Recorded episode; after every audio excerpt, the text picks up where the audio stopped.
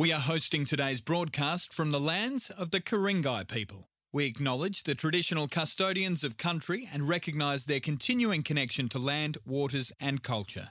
We pay our respects to their elders past, present, and emerging. Ball goes to Nathan Cleary. Out the back to Crichton. Playing away to Topo. It'll be hard to hold. He scores. Topo in the corner with a great put down. Carlos Alcaraz is into his first major final. He becomes just the second teenager to reach the US Open final. The Canberra Raiders have knocked the Melbourne Storm out of the season. Eight beats five. They've won five straight in Melbourne now. Brisbane Lions, the finals hoodoo gone,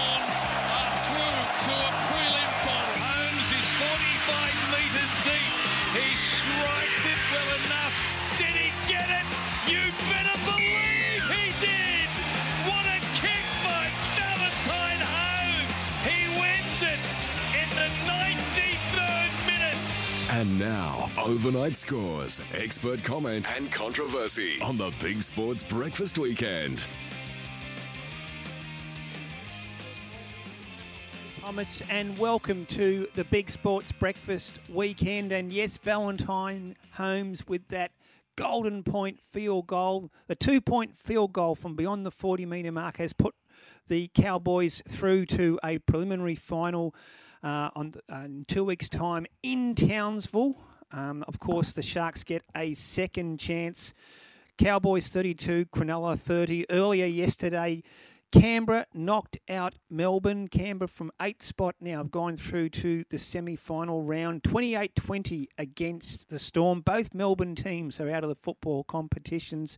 Of course, Melbourne Demons, the defending premiers in the AFL, have been knocked out in straight sets, so to speak. They were beaten on Friday night by Brisbane 92 79. The other NRL game, of course, Penrith on Friday night 27 versus Parramatta 8. They now join, of course, the Cowboys in the preliminary finals.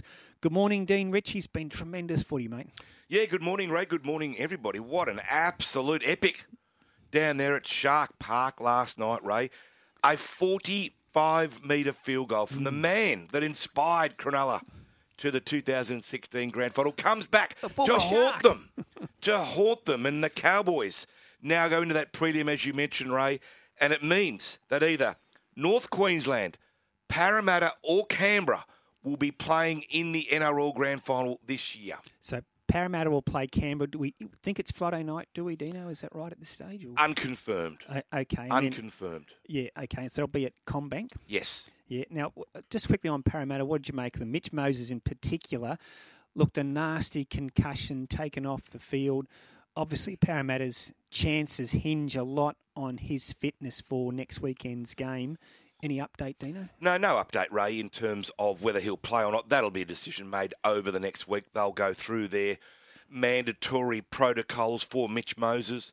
Uh, look, in the end, Ray, he got up, he walked off the field, and he was up and about in the dressing room. So there certainly were good signs.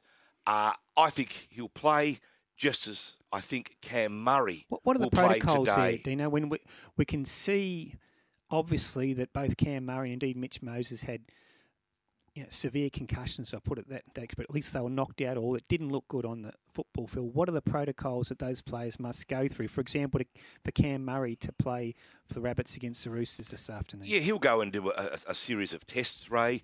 Uh, he'll be monitored daily by the club doctors. And uh, as the week goes on, whether the, the headaches continue, whether they subside, will depend on whether he plays or not.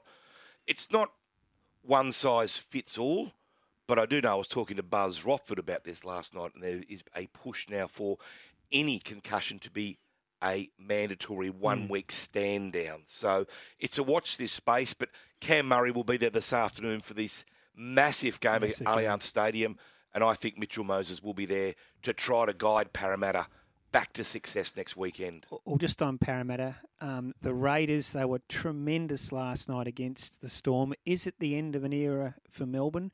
And Ricky's Raiders, can they go all the way from eight spot? Yeah, what a boil over. A huge win down there uh, by the Raiders. Uh, it's only the fourth time ever Team 8 has beaten Team 5 in week one. The Raiders stayed in the arm wrestle, Ray. Uh, This was a side that was gone halfway through the year. They were just about finished. And for Ricky Stuart, who went through the trauma of being the first coach to be stood down, he's done a remarkable job. Craig Bellamy absolutely shattered at full time, Ray. His side out in week one, not something we're used to. Is it the end of an era? No, no absolutely not. They're They- too good a side. And they've been unlucky. Ma- imagine that team last night with Christian Welch and Ryan Papenhuyzen playing. Would have been a different Remus Melbourne missed another one as well. Yeah. They'll be back next year. They've got a great spine. But tell you what, Ray, I said it a few weeks ago. Canberra Raiders aren't a side I would really want to Mm. bump in the finals. They've got a bit of X factor. They're a bit dangerous with uh, you know, Wighton, uh, Xavier Savage, Mm. Joe Tapine. So they will stick it to Parramatta, and it will be another cracker up here in Sydney. Exactly. Cowboys versus the Sharks. The Sharks were home virtually the last play. Tamalolo scores near the post um, to convert and level it up. Went to five minutes extra time, two halves of it, and then went into a golden point, as you mentioned, Valentine Holmes with that 45 metre field goal to get the Cowboys over. And the Sharks will now go into a sudden death next week against either the Roosters or the Rabbits. That was a classic game last night, Dino. It certainly was, but you cannot underestimate the repercussions for Cronulla, Ray. They were that close Oh, to a yeah. week off. Get yourself fit and fresh and have a crack at a grand final. Now, they've got to back up after playing 93 minutes Hmm. of physical and fierce football against either South or the Sydney Roosters. That'll be Saturday night. Yes, I think Yeah. that's the case. Said unconfirmed, but that's the way it's looking. And will that game be at Accor Stadium? Is that how it will work? Uh, most likely. Okay. Most yeah. likely. Penrith um, had all their stars back. Cleary was back. Man of the match performance. Um, Mitch Moses' concussion obviously really did tip the scale, so to speak, in Penrith's favour. It was 13 8 at the time, but they were on top, and Cleary's second half was, was incredible. Parramatta, though, to be fair, Dino didn't hold on to the football, so they opened the door for Penrith and they took it. It was one of the great individual performances Mm. of finals footy in recent years, right? That's that's right up there with the best I've seen in the last five, six, ten years. He had a hand in all four tries uh, through running, flick passes, Mm. kicking. It was the full bag of magic tricks for Nathan Cleary, and this is from a bloke that hadn't played for five weeks. There were some concerns Mm. over whether he would come back a bit gun shy after that tackle, the spear, or whether he was just going to be rusty. But my goodness, what a performance from Cleary and that Penrith juggernaut. No matter what obstacles are thrown in their way, they roll on. I love your thoughts on Fisher Harris and Leota. Fisher Harris, I know, gets the accolades he deserves, but his partnership with Leota, Leota doesn't get the accolades that Fisher Harris gets, I get, to be fair. But both those props are tremendous for, for the Panthers. They get them on the front foot, they get the meter meterage going. They're tremendous players. Yeah, just hard heads, aren't they, Ray? Just rip in. They're a bit old school. Mm. Yeah. Something from the 1980s. They're fierce, they're ferocious. Uh, I love Fisher Harris. He's a throwback. He's a star. yeah. Uh, I thought the whole Penrith team that second half uh, was brilliant again. Parramatta's ball control, though, gee, it was Oh, ordinary, Ray. Yeah, that let him down badly. At one yeah. point, they were five from ten. You, You can't, can't, do that. Not a Penrith. semi-final. No, that and the first half was so good. And They went, they went um, into half time down seven six with that Cleary field goal towards the end of that first half. But Parramatta were right in the contest. Got to the lead eight seven with that penalty early in the second half, but then it just went pear shaped. I noticed on social media the Parramatta fans, the so-called loyal fans, were ripping into Brad Arthur, but gee, I think a lot of teams would like to finish top four, eh? Almost every year. Brad Arthur's the victim of Parramatta's failures in the last 36 years. Hmm. Had they won a comp in there, everyone would be saying Brad Arthur's a genius. He's got him to the finals again. He's got him to the top four again. Yeah. But if he doesn't win them that elusive competition, they bay for blood out at West. Yeah, they, they've got to do it tough now, obviously, which Penrith did last year, to be fair. They lost in week one of the finals and had to win three straight games. Par- Parramatta, of course, will play Canberra on Friday night. Freddie Fittler said something on the Channel 9 preview prior to Friday night's game. He tipped the Panthers to win, but he said, I think these two teams will be meeting again this season, which means he believes Parramatta can go to the GF. But a lot hinges on Mitchell Moses, I think, Dino. Well, they're, they're excuse me, they're winnable games, Ray. They will start favourites against Canberra. Will they start favourites? Yes. Okay. Yeah, well, I would imagine they would. And then they go to North Queensland, and that's a 50 That's 50 tough. game. That's tough. yeah. It will be hard up there, but it's winnable again. Mm. So, from a team that got comprehensively beaten the draw, I believe, will favour Parramatta. Oh, I see where you're coming from because today's game's going to be sensational. Six versus seven, Roosters versus Rabbits. They played last week at Allianz. They're back again. It'll be a full house, Dino. This will be an epic. It should be, Ray. It'll be an absolute ripper out there. Uh, just looking at that draw, Ray. So on one side you've got Parramatta, North Queensland, Canberra. Yep. Then you've got Penrith, either the Roosters or the Rabbitohs. And the Sharks. And the Sharks. That's clearly tough. a tougher side now. So it's split into two sides. And one side, to me, is clearly superior in terms of uh, ability. So Parramatta losing may well, in a very, very strange way, be a blessing that they're flipped over to the weaker side. And I put weaker in inverted commas. I don't know if Tanya's happy to hear that, but when do those tickets go on sale? Monday? Is it Monday? It'll be Yeah? Monday. Okay. Yes, it'll be. Monday. Um, well, I'll get your tips again later on in the show, but for the Roosters versus the Rabbitohs this afternoon, the Roosters go in after beating them 26-16 last week, but no Manu this time. Yeah, no Joey Manu, which is a considerable loss, obviously, Ray. He's among the best players in the world. There's just something about this game, Ray. I just think South will kick back. Okay. I just have a feeling that last week they were within themselves. Uh, I think they did enough in the second half to retain some confidence. And I'm going to go for an upset here. If you call it an upset, they're two elite teams. But if you're asking me who's going to win, I'm going to go for the Bunnies. And I know you want to talk about an issue with Latrell Mitchell, and indeed the, the, the booing or the reception he, he copped last week from the Roosters fans. I guess if you pay your money, you're right to say what you like. Well, what's your thoughts on that? Yeah, it was a really interesting one, Ray, that Latrell came out and was quite um, unsettled at the booing. Let me stress very early, I heard no suggestions there was any racial No, no, just booing, vilification. it was yeah. just booing. Is it a mark of respect because you're so bloody good? Well, I think bit like Wally Lewis back in the 80s. Exactly. Yeah. I think if you pay your money, you're entitled to boo. That's part of going to the footy. a You want a, a respect, pie, a beer, and to boo the opposition.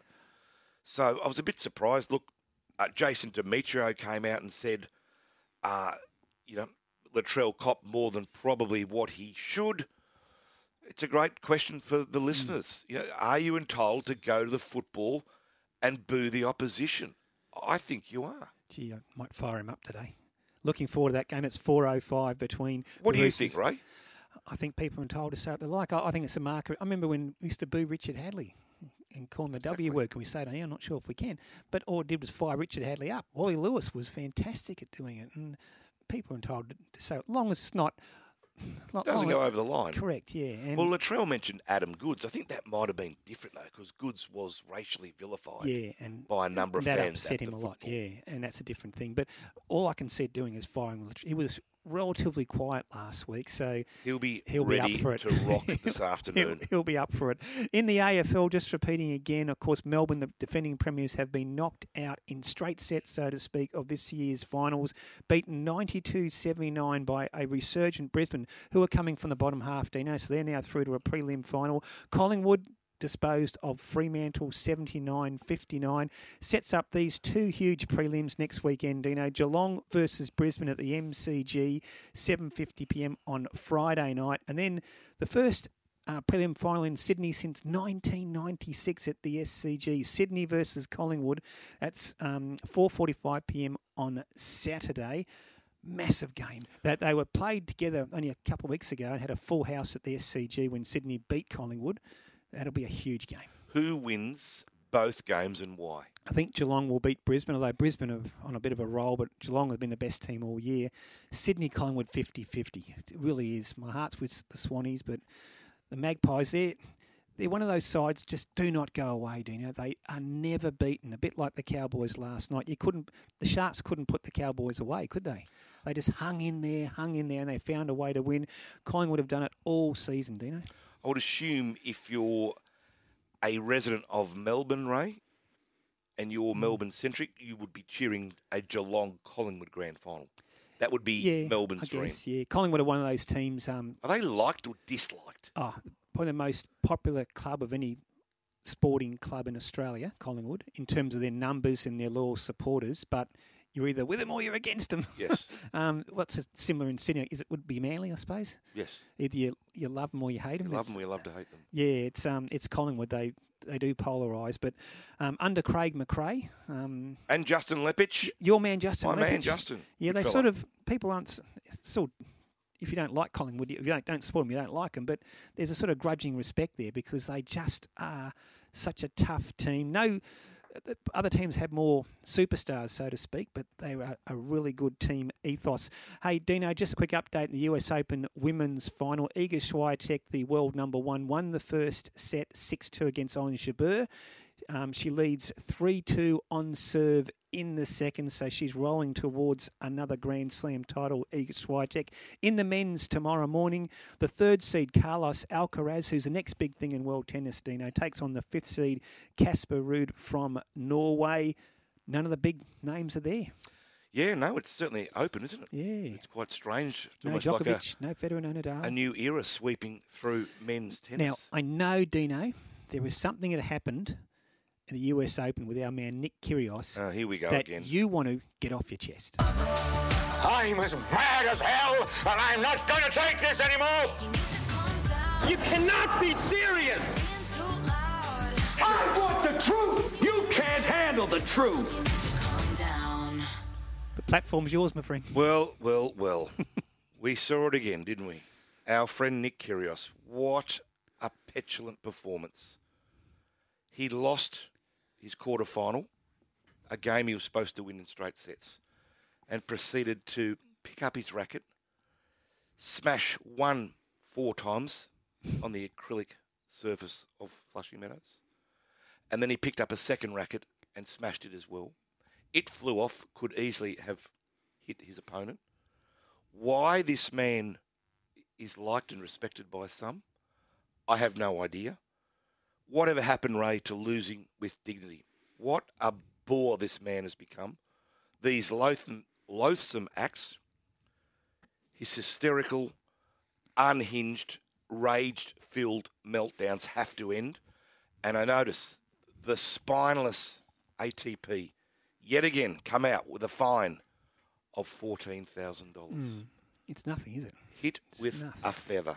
Until the ATP grow some kahunas and get rid of these spoilt creatures by fining them $1 million and kicking them out of tennis for two years, hmm. we are going to continue to see these petulant performances.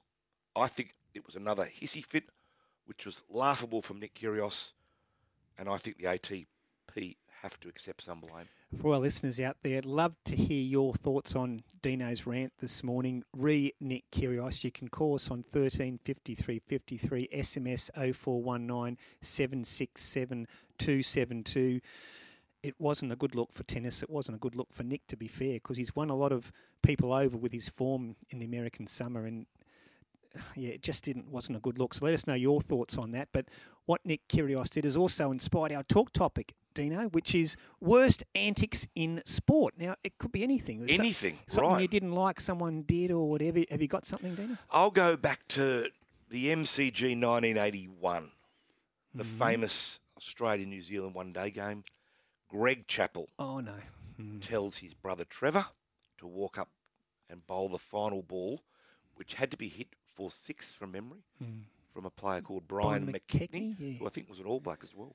And Yeah, he bowled Dual it international. underarm. That's right. They haven't forgotten the Kiwis. Never, ever forgiven Australia haven't for forgot worst antics in that. It was terrible, wasn't it? Looking Oh. back in It's a great point, Ray. it was actually in the um, in the rules at the time. They changed the rules They because did. of that. Um, did. What remember, it was doing in the rules, I don't know. remember Rod Marsh, the late great Rod Marsh. He just folded his arms and just shook his head Said, to "Don't say, do "Don't do this, don't do it," and they did. And and Greg Chappell sub- subsequently come out. We've had him on this show, and he admitted that that summer he was under a lot of um, mental stress, and he wasn't. The clarity of his decisions weren't obvious, and in that regard, he made a very bad one, and he regrets it. But The thing is, Ray, it was uh, uh, McKechnie was a tail ender from Mm. memory, wasn't it, or middle order at least? But and there was no ropes. a ropes. six And there was no ropes in the with no ropes. I mean, that's a hundred metre hit, it was very, very, very unlikely it was ever going to happen yeah, anyway. Yeah, no, it was. What have you got, Ray? Um, remember when Eric Cantona took umbrage to? Ooh la la! Yeah, took a guy in the crowd and went a, did like a kung fu Kung fu kick at him. And a bloke in the Crystal. Palace. I think it was. I can't remember. I have to Google it now. But that was just the most bizarre incident that I've seen. And it, so that's our talk topic: worst antics in sport. There's Worst, there'd be plenty, plenty of out them. there. So let us know your thoughts on thirteen fifty three fifty three SMS 0419 767 272. Listening to Dino and Ray in the Big Sports Breakfast Weekend. Trainer Luke Pepper on takeover target. I remember in Japan's last gallop, he was a bit heavy and he only had the one run. Joe was a bit worried that he's carrying a bit of condition and wanted him to have a good hit out. I galloped him and Joe said to me, oh, you didn't give him too much of a squeeze. And said, Joe, there was only one more thing he was going to do was either take off. Yeah, going that quick. I said, I don't go any quicker than that. 11am Monday on Racing HQ. Foreign owned bookies like Sportsbet and Ladbrokes are taxed less than other Australian gambling products. Support our call for fair play. Visit fairplaycoalition.com.au for more details. Authorised by Aussie Fair Play Coalition Proprietary Limited, Melbourne. Get trackside this Friday for outstanding Spring Carnival racing on Sharp Office Newcastle Gold Cup Race Day, featuring three Group 3s, including the Australian Bloodstock Cameron Handicap, the Yarraman Park Tibby Stakes, and of course, the Sharp Office Newcastle Gold Cup. With race day package options all but sold out, secure your tickets online now at newcastleracecourse.com.au. This spring, experience the pinnacle of racing in the Hunter at Newcastle Racecourse. With Play Central on the Tab app, you can watch the greatest racing from Australia and around the world wherever you want. Like while working on your tan at the beach, flicking between Sky Racing 1, 2, and Thoroughbred Central while waiting for your car to be washed. And you can watch and bet while you're getting a short back and sides. Play Central, only on the Tab app. Tab, long may we play. Available online for tab account customers only. Gamble responsibly. Call Gamblers Help 1 800 858 858. For all the best in racing and all the latest in sport, this is Sky Sports Radio. Coming to you via 96.9 FM Cooma, 97.1 FM Junee, 87.6 FM Tumut, and 88 FM Yamba. Lady of Honor went for home at the 250, had a kick in the locker, a length and a half, kiss on all four cheeks, yearning down the outside, running on. Lady of Honor, 100 to go, kiss on all four cheeks, grabbing her. Lady of Honor just in front, kiss on all four cheeks has got her, then yearning and kiss on all four cheeks has won it from a photo. Lady of Honor all yearning, and behind those horses then was Foxy Frida in four. On Sky Sports Radio and Radio Tab, this is the Big Sports Breakfast Weekend. And welcome back to the show. That was Kiss on All Four Cheeks, just edging past Lady of Honour and yearning to win the Group 2 Let's Elope Stakes at Flemington yesterday. Dino, big weekend for Brian Fletcher, the Panthers CEO. He part own, not only the Penrith win on Friday night against Parramatta, he part owns Scalapini who won yesterday's listed, the Sofitel, um, at Flemington as well. So big weekend for Brian. Speaking of racing yesterday at Rose Hill, good to see a, a, decent track at last. You know, the track actually improved to a good four. We saw some terrific racing. Godolphin, boy, they've got some three year old talent. Let's listen to the first of them, the very promising Golden Mile. Golden Mile moving up the outside, further back to Brosnan, and Magic's off the track. Conqueror buried back on the inside as they straighten up. Rise of the masses, two lengths clear from Zoo Tiger, who pounces on the outside. Basquiat as well, and now Golden Mile winding up on the outside. Basquiat moved up to Zoo Tiger. Golden Mile moved up to the pair. Golden Mile laying it on Basquiat. Got the upper hand though, Golden Mile, and has drawn clear here in the Ming Dynasty. Very strong late, and Golden Mile won it comfortably. Machelato got up for second in front of the tiring. Yeah, gee, was good Golden Mile. Just his third start, put a margin of three and a quarter lengths on his rivals, and he zoomed away. Very, very impressive. Matcha or Matcha Latte, excellent run to finish second. He's on the spring champion path. Basquiat holding on for third. On to the run to the Rose. They backed in secret off the map. This is why. And Best of Bordeaux. After the good start today, spins the corner in front from Swiss Exile. Natuno needs a bit of room. Sweet Ride moves up the outside. Three lengths away to the favourite in secret. It's Best of Bordeaux under siege. Best of Bordeaux just in front from Sweet Ride. Natuno is coming off the fence. In secret's winding up now. Best of Bordeaux coming back on Sweet Ride. In secret's lengthening the outside. In secret right over the top. Powers clear. And a great win in the run to the Rose. In secret ran down Best of Bordeaux and Sweet Ride. Followed by Natuno. First filly ever, Dino, to win the run to the Rose in secret. Gee, she was impressive. And no surprise that she vaulted straight to the top of Golden Rose betting. She's at 450 ahead of Golden Mile at $6. And James Cummings told me yesterday, all being well with both three year olds, they will go to the Golden Rose. Onto the Theo Mark Stakes less than a, or just over a length, covered the first six over the line. It was a tremendous finish. Kiku under Jason Collett gets the job done. Ellsberg a bit cluttered up between runners. Jamea gets going on the outside. 300 metres to run. Prime Candidate's got a good kick in the lead. Jamea's the main pursuer. Prime Candidate two lengths clear from Jamea. Then came Mr. Mozart. Kementari late on the scene. Prime Candidate just in front from Jamea. Kiku wide out with a big run. Mr. Mozart through the centre. Kiku down the outside. Blew them away at the end. Kiku got up to win it from Mr. Mozart through into second. And third between Jamea and Prime Candidate. Yeah, it was a tight finish, but Kiku got up to win. We keep highlighting this horse, Shades of Rose, because she just keeps winning. Shades of Rose swings in front, still travelling by two on Sky Command. Electric Girl for two's working into the clear. Espiona is getting right to the outside, starting to lengthen, but still five off the lead. Shades of Rose, 200 metres to run. Two lengths clear from Electric Girl. Espiona can't get there. It's me with Lake Headway, but Shades of Rose in front from Electric Girl. She's getting tied. Shades of Rose. I think she just held on. It's a photo here. Shades of Rose getting very tired from Electric Girl, but I think she just clung on. Then it's me from uh, further back, Palazzo Pan. Yeah, she did just hang on. Shades of Rose. Four wins in a row. We'll talk to trainer Bjorn Baker shortly about plans for the mare. Group 1 racing at Flemington yesterday. This was a thriller. I'm thunderstruck. Gets up in the last bound. Alligator Blood is the first to straighten. Clicks up and kicks away. Two and a half lengths in front of Western Empire. I'm thunderstruck, darting through over on the far side. Then came Moonga and Cascadian down the outer. Alligator Blood, 150 metres to go. Two lengths in front. I'm thunderstruck, needing to get there. Alligator Blood tiring. I'm thunderstruck over the top, rumbling hard and got up. I'm thunderstruck. I reckon's just beaten Alligator Bloody a beauty.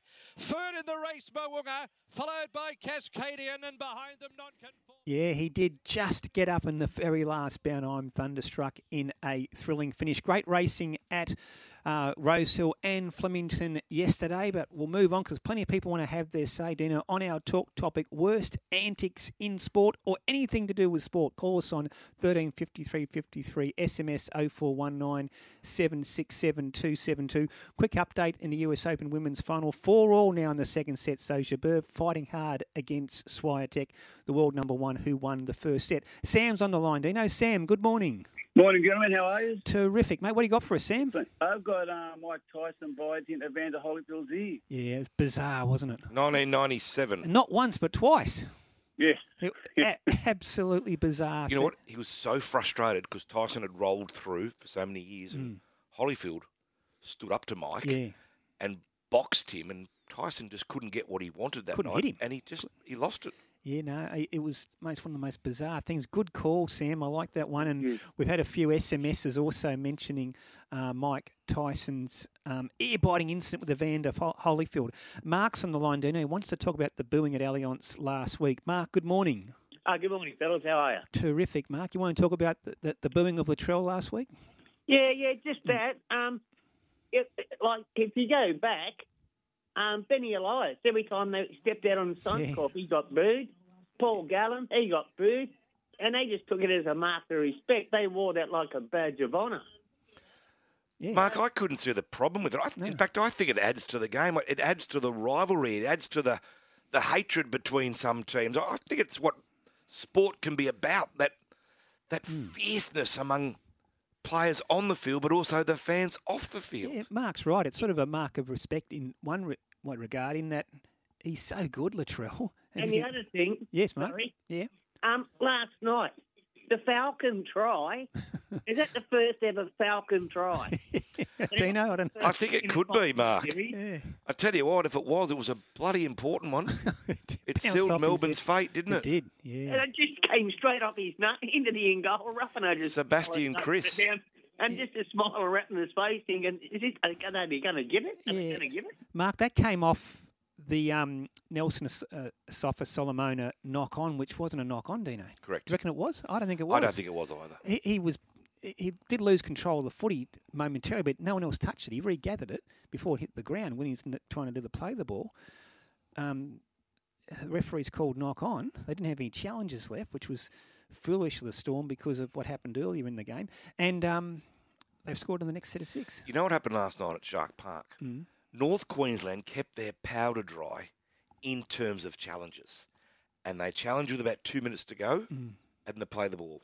They got the penalty. They scored the try to win point, the game. good point. Mm. That is proof not to go silly on challenges too early when you're hot under the collar or when you're all Yeah. hyped up. Stay calm because if they'd have lost their challenge early, Wouldn't have got that. they yeah, wouldn't have got good the point, penalty. Good point. They'd be playing this week. Yeah, and the Storm did um, waste theirs earlier with Olam. I think um, called for a challenge when he lost the ball in the tackle. Clearly, it wasn't uh. I mean, he actually lost the ball, but he's challenged it, and they've lost their challenge. What about this, Ray? Off topic slightly. Marcus Stoinis, who Hmm. I respect immensely, he was out LBW in the second I saw game.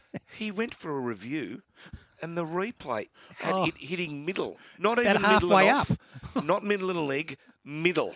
Should you, That's you- embarrassing. Surely you know, and surely you- the, the, guy at the opposite end will say, "Mate, don't do this. You're That's just- absolutely plumb." It's that's selfish to me. That was ridiculous. One of the uh, worst calls. Uh, speaking of cricket, quick update. Um, the first two days, the Oval tests were washed out. Play started yesterday, day three. England won the toss, always going to bowl first, given the nature of the wicket. Rolled South Africa for 118 in 36 overs. Uh, Robinson took five for, and Stuart Broad took four for. But England in reply, Dino, seven for 154. Pope top scoring was 61. It seems like 150 on this pitch, but 17 wickets fell on what effectively is the first day of the test match. Only two more days to go, but we'll probably get a result now. I didn't see any of the game, Ray. I saw the prelim with Shaun Pollock. I assume it was seaming round heavily. Oh, yeah, and it was still very overcast. it didn't look too green, the wicket, though. Yeah, the oval though always bounces too, so the ball was bouncing and hooping, and it was basically unplayable. Tony's on the line. Tony, good morning. Hi guys, um, the, the aluminium bat that Dennis Lillee came out. Ah, was, yes. that was goal, wasn't it? Was that the same Test match? The world. That's right. Was that the ta same Test match he tried to kick um Javed Javed Miandad. Miandad?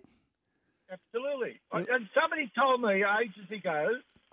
Apparently, I, I'm not sure exactly where, but apparently that aluminium bat's in some museum. I don't know. It might be. It might be in a, some one of the callers might know, but it could be in the Bradman Museum or somewhere. But they actually somebody kept it and, and, and they put it somewhere as a bit of a momentum because I mean they obviously didn't. Whoever invented the aluminium bat um, didn't sell any more of them because.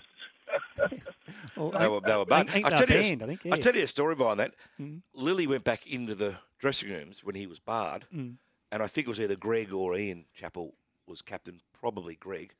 And he- 81 year He calmed Dennis down Mm. until Rod Marsh from the back of the room said, "Don't let the Yeah, yeah. I'm going to swear here. Don't let the bastards tell you what to do, DK." So Dennis, being Dennis, picked up the bat. bat and walked straight back out again. It's it's a true Greg, story. Yeah, Greg gave Marshy a gobful for antagonising the great fast bowler, but he couldn't help himself. It's a true story. Listen to Dino and Ray on the Big Sports Breakfast Weekend. It's on again. The renowned Big Sports Breakfast Grand Final Lunch. This year, Clarkey, Loz, Jamie, and yours truly, Jared Middleton, are heading to the Grand Pavilion at Rosehill Racecourse Wednesday, September 28th, where the midweek Rosehill races will be in full swing. Don't miss an afternoon of big laughs, good food, and even better company as you mingle with NRL and racing royalty. And of course, you may even get a winner or two with help from our Sky Racing tipsters. Plus, we'll preview Saturday Tab Epsom Day. Get your tickets now at australianturfclub.com.au.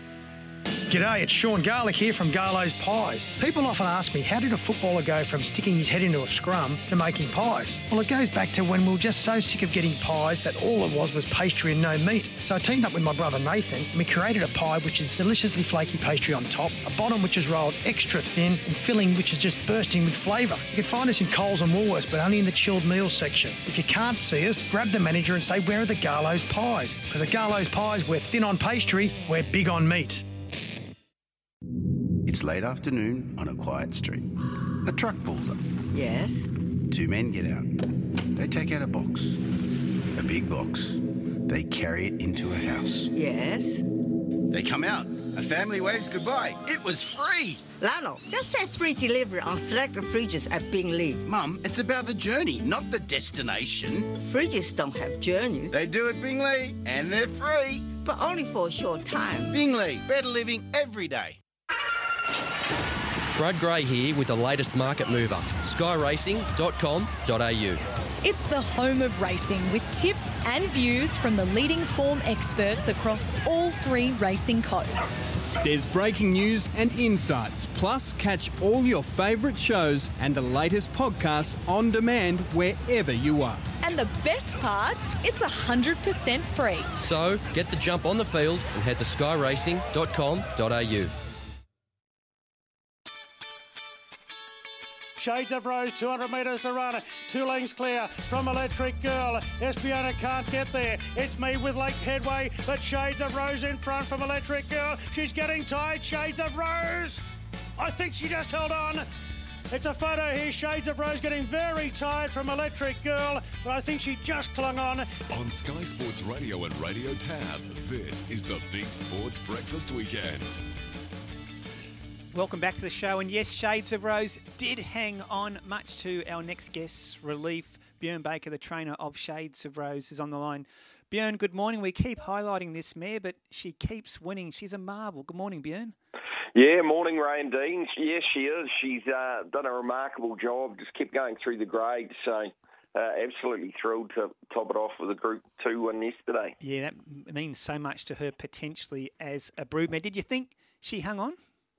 Oh, I thought it was close. I thought the last fifty or the last twenty was tough watching, but uh, no, it was a fantastic result.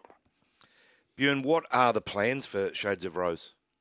Oh, it's a tough one. She's it's only a second preparation. I think I think um, a lot of people sort of forget that, including myself. She's had uh, six runs this time in, including three trials, so she's been up for a while. So realistically, um, I think we probably have to give her a break. So, uh, but we'll have a good look at her tomorrow and just have a bit more of a think about it. It's so tempting though. There's so many races um, coming up over the next five or six weeks that it's sort of hard to put her out. But I think realistically, you think about the what we can do, and, and, probably we have to put her out and give her a good break. Yeah, of course, she has been racing through the winter into the early part of the spring. One four in a row, seven from nine, handles wet or dry races on speed, makes her own luck. Gee, she's a good racehorse, Björn. Yeah, she is. She is, and and to think she started the preparation by bucking. So yeah, yeah. Uh, it's just been since then. It's been uh, a great preparation. So, and funnily enough, her half brother won yesterday in Melbourne too, Scallopini. So it's funny yeah. how it works out. Uh, uh, the mayor had a, a big day, so great for the owners. Um, Steve Gillard, and and uh, they've got a valuable broodmare up at Yarraman Park as well. Exactly, yeah, both stakes races. Uh, Scallopini winning the Sofitel Flemington. Prime candidate was brave in the Theo Marks. Yeah, he was fantastic, and uh, I thought with 150 to go, he, he might just cling on, mm. um, but he he's very game. He's going better than ever as an eight-year-old. So we will probably look. He's raced in the Sydney Stakes before, so that's the obvious aim in five weeks. Of course, a two million dollar race now. It's huge, yeah. And fun fact, again, uh, followed up his run the other day with another excellent run at, uh, at Rose Hill yesterday in the benchmark seven, a strong benchmark seven. At Pink Ivory won. He's been beaten a half length into fourth. Yeah, he went super, and he mm. really fought back. So um, he's an, another old timer that's probably going better than ever. So we may even look um, at a couple of the staying stakes races over the next few weeks. So he's going really well. Exactly. Hey Ben, if I could just uh, march forward to next weekend. Firstly, Newcastle Cup Friday. Will Arapaho go to the Newcastle Cup? Yep, he'll definitely go there. He's been running really well, so looking forward to um, putting him out again. He's been up for a fair while, but he's sort of holding his form really well, and he, he looks great at home. So we don't haven't had to do too much with him. Yeah, he's been remarkable. And two horses who are absolutely flying at the trials, um, Overpass and O President. Overpass, I think you're going to throw him in the deep end in the shorts. Yeah, we are. It's going to be a tough race. There's nowhere to hide though. If we want to um, compete with the big boys, we're going to have to find out at some stage. So it's going to be a fascinating race. It's really going to be like a mini Everest, but I think he's come back a better horse. I've got no doubt about that from the autumn, and he ran some really good races there. He looks great. His trials have been good, and I think he's really well set up to run a good good race first up, and he's going to need to. Yeah, no, he's um he's flying at the trials. He'll take on the likes of Nature Strip from a rival trainer's point of view. Did you see Nature Strip yesterday? He looked he looked in pretty good order, Bjorn. Oh, he's a machine, Yeah. no doubt about it. He's the best in the world, and uh, uh, it's going to be extremely tough up, up against him. Um, and he looks to be going super as well. Exactly. I know President's just new to your stable, but impossible to miss um, his trial win the other day. 13 and a quarter lengths, I think it was. Yeah, he's going super. Really happy with him, and he'll probably go to the Bill Ritchie. Um, there's also the we may consider the benchmark 88 1200, but he'll get plenty of weight there. So um, he's he's a, a really good pickup for the stable. He was initially bought to go to Hong Kong, but but didn't pass the vet to get up there. So hmm. um, he'll stay in Sydney. We've been very happy with him at the stage. Hmm. Now, Björn, we have a talk topic today about unsavoury moments in sport, hmm. based on Nick Kyrgios's hissy fit. His meltdown. at the US Open. My suggestion was the underarm in 81. Have you ever, ever forgiven Australia for that? No. In a word? it, it's quite remarkable, and uh, it just keeps coming up a lot. Actually, there's a great. there's actually a great thing. There's an instant Kiwi ad in New Zealand where the batsman Brian McKechnie pulls out his box. You know, as the ball's coming down, and he puts out his box, and the ball goes up, and he hits it for six. That's my favourite retake.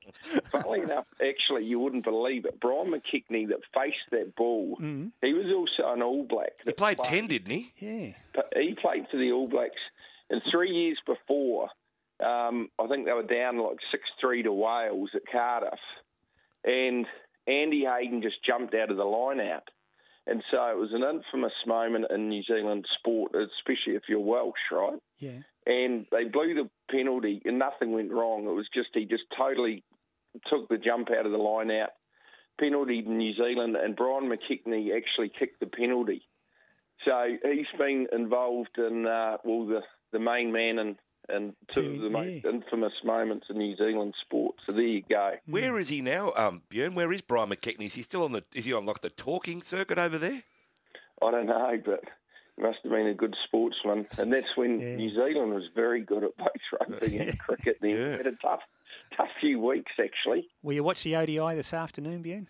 Yeah, I have a good look at it. I watched it during the week, and uh, yeah, I thought we had the Aussies in the noose. We were ready to, to pull the trigger, and it just didn't work out. Uh, we'll see how they go this afternoon. Hey, Bjorn, stable was flying. Congratulations with Shades of Rose win yesterday, and uh, he's hoping we get you on plenty of times through the Spring Carnival.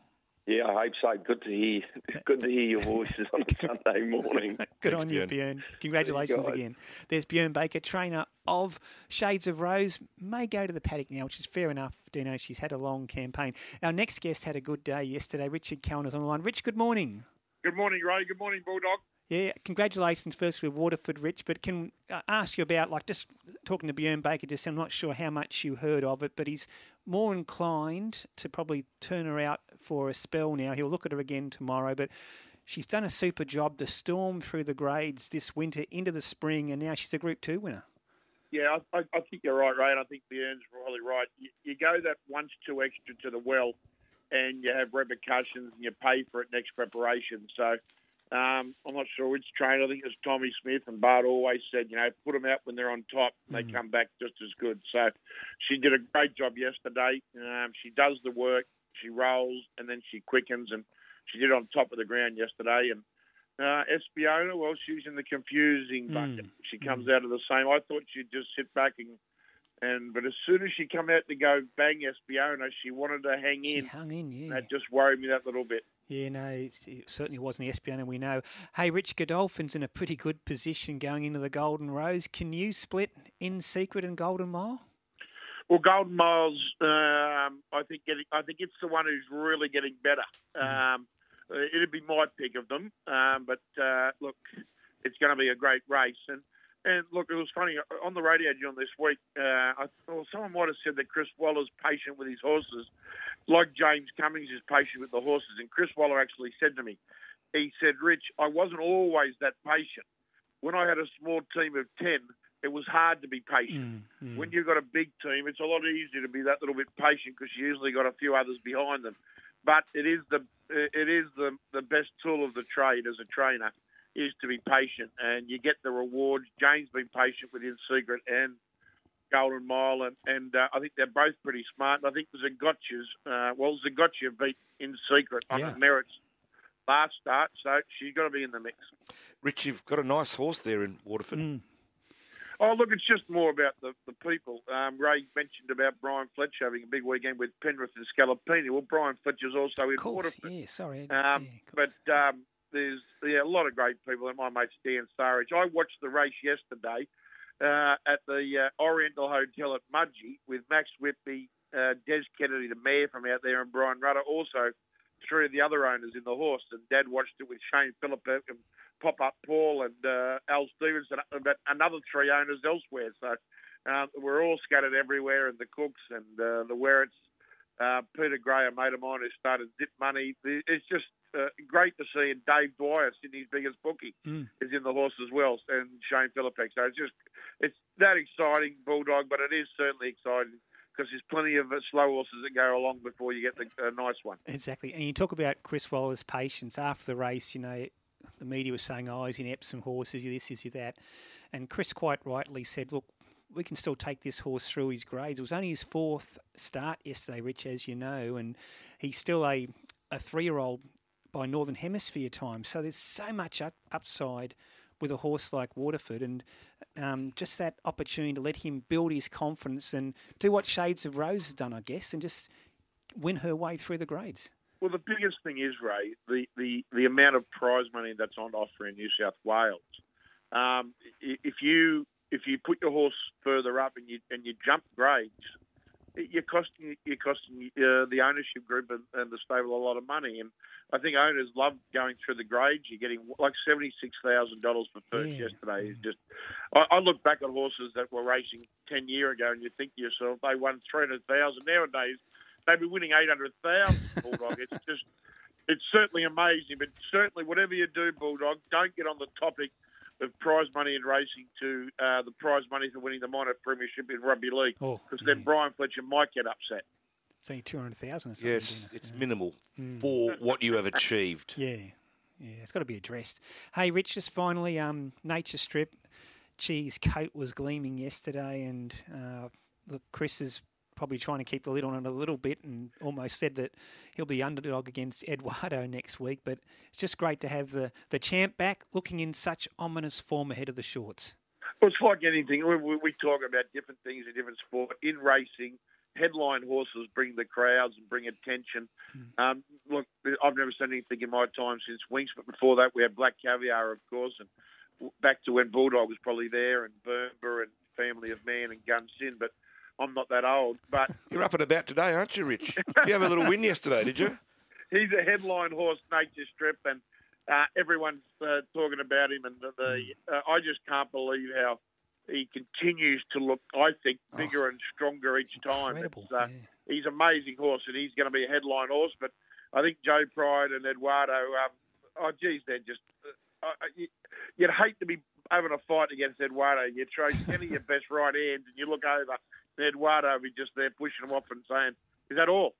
exactly. Hey, Rich, I'll, I'll leave you with this thought. Next week, the shorts, Nature Strip, Eduardo, Marzu, Classique Legend, Lost and Running, Masked Crusader, possibly Paul Lely. What a race. And then you've got the George Main. Anamoe almost certain to go there. He's a genuine superstar. Possibly Zaaki. All roads to Randwick next Saturday, Rich.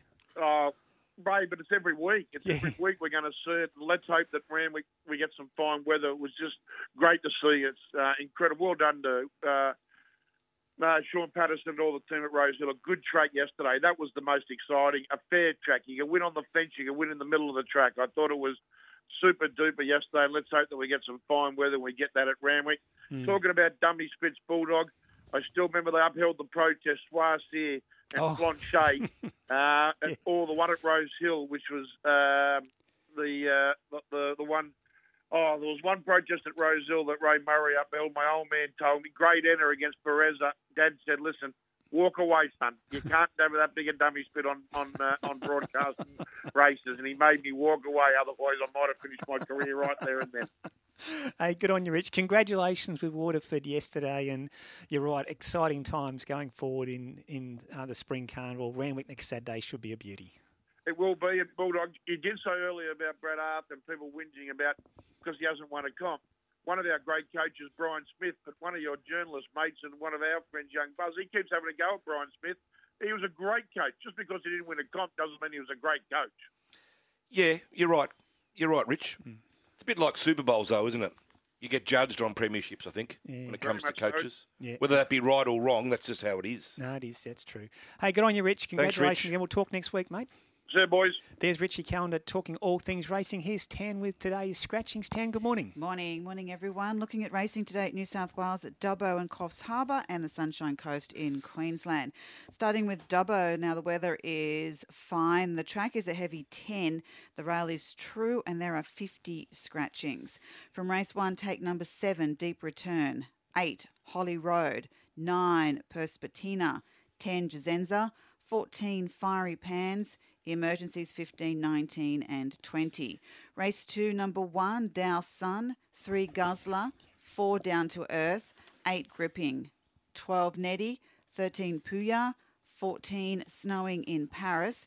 Emergency 16. To race 3, take 4, Keen Contributor. And 10, Merdeka. Race 4, number 2, Bugalugs. 3, Primal Scream. 9, Don't Forget Monica. And 10, Affinity Beyond. Race 5, take out 6, Briefly. 7, Centurion. 11, A Guinea. And 14, Sammy Ballerina. Race 6, number 1, Chestnut Scaffer. 4, Cloudland. 7, Silver Scissors. 9, Cubic Zirconia. 10, Gossip. 12, Inzaghi. Emergency 16. Race 7, number 1, Luncy's. 2, Giannis.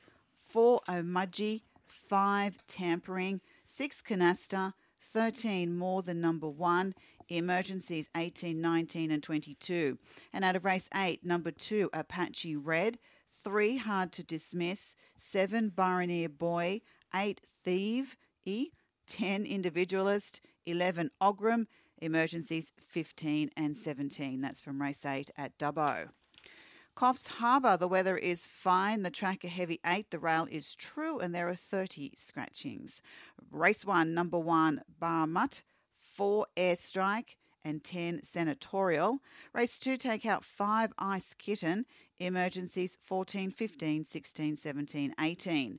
Race 3, number 1, Spiel. 2, Del Tora. And 9, Gucci Sliders. Out of the fourth, number four, Red Lantern, five, Strobing, and eight, The Golden Rule. Race five, number two, Airstrike, three, Sassy Choice, eight, Cool Amigo, nine, Kermantic, and 12, Four Egos. To the sixth, take out four, No Respect, eight, Tribute King, and nine, Jasin Tally. And race seven, take out five, Ready to Chase, six, Sub Runner, 12, Uno Moon, 13 Pekova, emergencies 16, 17, and 18. That's from race 7 at Coffs Harbour. And up to the Sunshine Coast, where the weather is fine, the track is soft 6, the rail at 6 metres the entire course, and there are 35 scratching scratchings. From race 1, take number 13, number 13. Race 2, numbers 4 and 6. From race 3, numbers 1, 6, 8, 12, 15 and 17. Out of the fourth, numbers 1, five and nine. Race five, take out three and nine. Race six, take out three and 11. Race seven, numbers three, five, 10, 11, and 13. Race 8, numbers 13 and 14. And out of race 9, take out 1, 3, 6, 10, 12, 14, 15, 16, and the emergencies 19, 21, 22, and 23. That's out of race 9 at the Sunshine Coast. Thanks, Tan. Tips today Dubbo, race one, number two, Honour the Crown into race two, number six, Sistine Queen. Hopefully, we can get a bank early. In the Dubbo Cup, race seven, number eight, Casino Kid will be hard to beat. Coffs Harbour today, race three, number three, Lonreal, each way into race six, number three, Fear Me Prince. Quick update in the tennis Jabeur has taken Swiatek to a tiebreaker in the second set. Here's the news. Hello, I'm Sarah Warmby. A date has been set for the Queen's funeral as members of the royal family have appeared in public for the first time since Her Majesty died. Ruth Wynne Williams reports. King Charles III has announced the Queen's funeral will be held on the 19th of September at London's Westminster Abbey. His Royal Highness made the decision after meeting with officials, including British Prime Minister Liz Truss, at Buckingham Palace today. It comes after the King's official proclamation at nearby St James's Palace. Prince William and Princess Catherine and Harry and Meghan made public appearances at Windsor this afternoon. Prince William releasing a statement on Instagram paying tribute to his late grandmother, saying the late monarch had been by his side through his happiest moments and his saddest days. The prince pledging to support his father, the new king. King Charles III will now tour Scotland Ireland, and Wales before the Queen's funeral is marked by a bank holiday in nine days' time. In London, Ruth Wynne Williams. Charles will officially be proclaimed King of Australia at a ceremony at Parliament House in Canberra today. Indigenous representatives will perform a smoking ceremony and there'll be a 21 gun salute. Travel is being made free across the New South Wales public system to allow people to attend the proclamation at State Parliament this afternoon.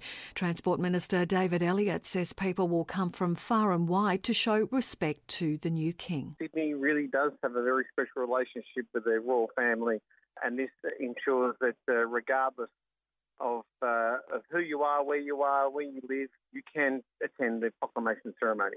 A sudden death investigation is underway after two people were found dead in a central Queensland home. Rhiannon Solomon Marin reports. Police were called to check on the welfare of two residents at a home in Rockhampton around 5:30 yesterday evening.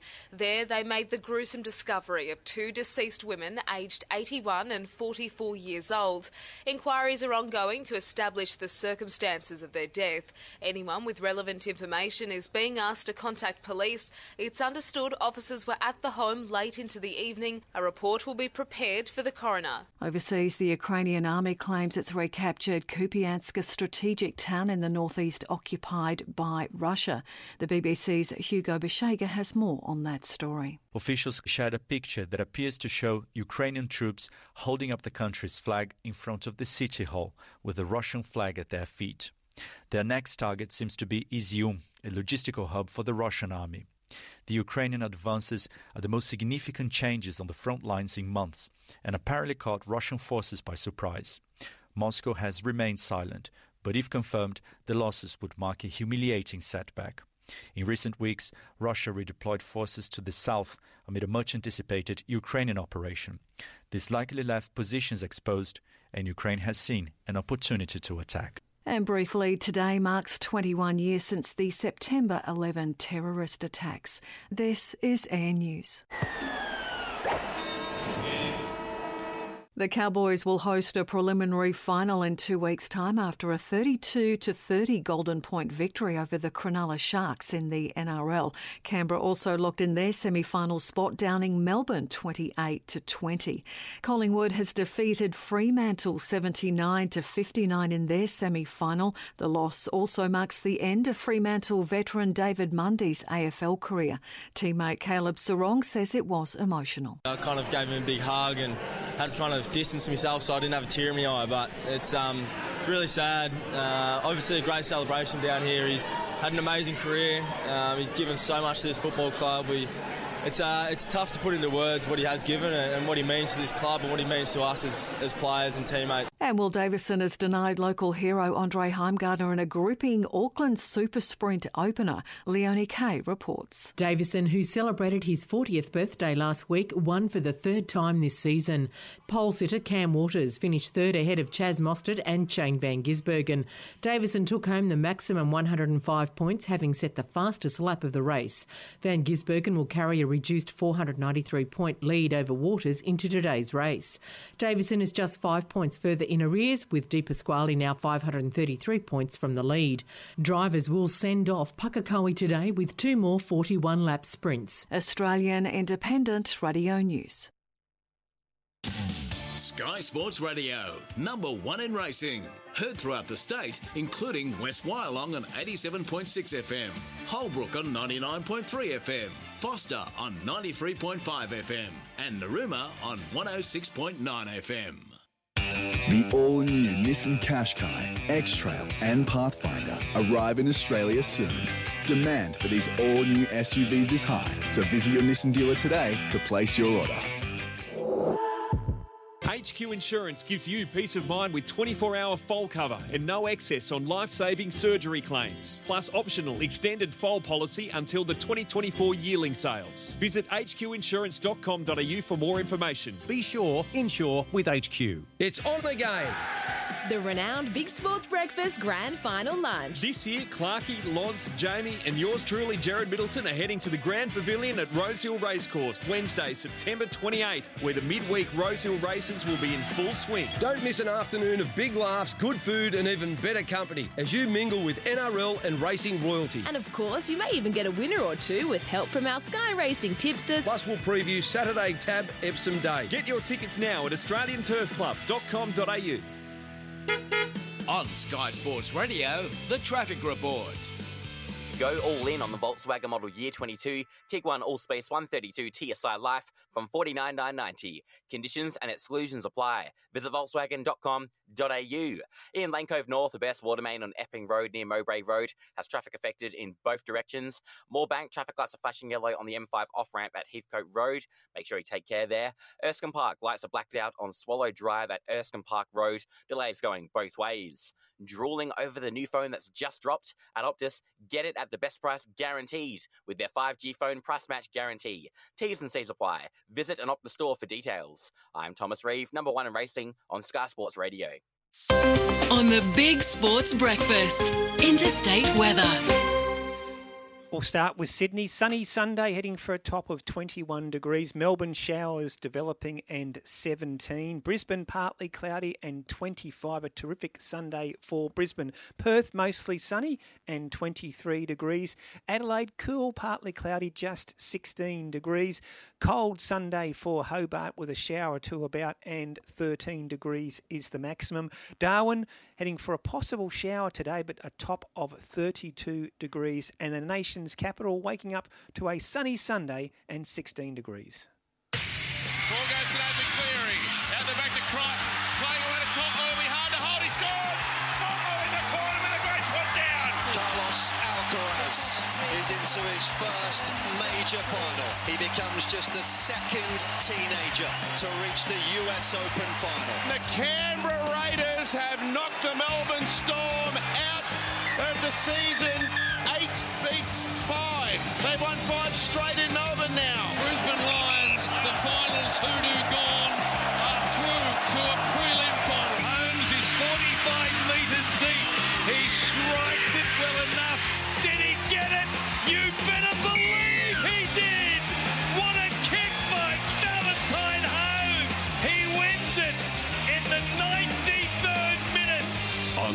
Sports Radio and Radio Tab, the Big Sports Breakfast Weekend.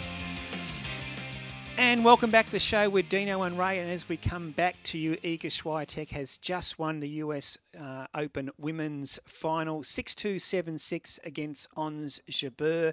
It's her third Grand Slam. She's a two time French Open winner as well in 2020 and 2022. Certainly with the retirement of Ash Barty, Iga Swiatek has taken over the world's number one mantle and her second major for the year. Big second hour of the show coming up. Peter Peters will join us very shortly to talk all things NRL. Tom Magnier will join us a little later from Coolmore. The league super quiz, Dino. Wayne's already texted in. Thank you, Wayne. 23-17 I lead at the moment. Dino. You do. Yeah, 23. Still well clear, even though I'm trying to Go you good things. manipulate my You way are. back into this You're doing competition. a good job at that. Jared Daffy with today's life lesson and all thing tab odds. And Phil Moss will join us to talk the world of football. Dino, no EPL, Scottish Premier League or football of any kind in England um, this weekend with the passing of the Queen. Yeah, terribly, terribly Mm. sad, wasn't it, Ray? It was, yeah. She, and, uh, um, remarkable, yeah. absolutely remarkable lady. And An incredible life she's led and her her sense of duty and and how she basically gave her life to that role for you know, virtually all her life. Seventy years on the throne, are incredible, isn't it? Historical moment in for the world when her passing, and of course now King Charles III. It's very rare something like this happens around the world, unites almost as one, and that's Mm. what's happened. Yeah, exactly. In this yeah. situation, and I did think it was a nice touch from the NRL to have a minute's silence before each game. Yeah, i exactly. And we did um, see that also in the AFL and in other sporting codes. Um, our talk topic today is worst antics in sport. You can call us on 135353, SMS 0419 767 Got a few SMSs there, Dino? Yeah, I just can't find the one I'll read out to you. Right? There's a ton of them here, but one was uh, John Hopoate's antics. Oh, yeah, yeah. Hmm. uh, as we know, with opposition players' backsides, and you can throw Corey Norman in there as well. Yeah. And there's Bit another one here I'm just trying to find about um, James Graham biting the ear of Billy Slater, which would have been in the 2012 grand final. Yeah, that's right. It was a pretty nasty Did he incident. get suspended for that? He, he proclaimed his innocence right up until judiciary, James Graham, and he got eight weeks, I think. Well, that's right, you too got a fair whack. Um, very shortly, Peter Peters will join us. Now, during this segment, we have a Z&Z NRL watch to give away. Um, all you need to do is listen during Peter Peters' segment and after our chat with Zorb. We will give a question on something we discussed during the interview, and the first person through with the correct answer will win an NRL Club Watch of their choice. So stay listening with our chat with the great man who is up now, Peter Peters. Good morning. Been loving the footy, Zorb. What's been your take so far on week one of the finals? Morning, Ray. Morning, Bulldog. Well, what a sensational start to our uh, to our final series in uh, in 2022. The Stars came out and played, didn't they? Up went the standard of football. Up with the intensity. Up with the interest. It was just sensational right through every game we've had thus far, and including we're not going to leave them out. The NRL women's uh, game down in uh, in Melbourne, 1918 to St George over Brisbane. It just was part of the standard. Fantastic stuff. Started on Friday night. Nathan Cleary coming back after five weeks out. An absolute masterclass as Penrith put the sword to their close neighbours and the team that's really worried them in recent times. Parramatta, two wins over Penrith this year, but when push come to shove, um, Penrith stepped up and they actually bullied the Parramatta pack. Didn't think I'd see it. Did see it on Friday night. 21,800 there, and a lot of people complaining that they couldn't get in, but the atmosphere was terrific. They deserved a home semi under the rules of the game, and they took every advantage. What did you make of the Manly meeting during the week between Des Hasler, Tony Mestrov, and Scott Penzorba? Not sure what to make of it, Bulldog. Um, to tell you the truth, like everyone else, I'm over it.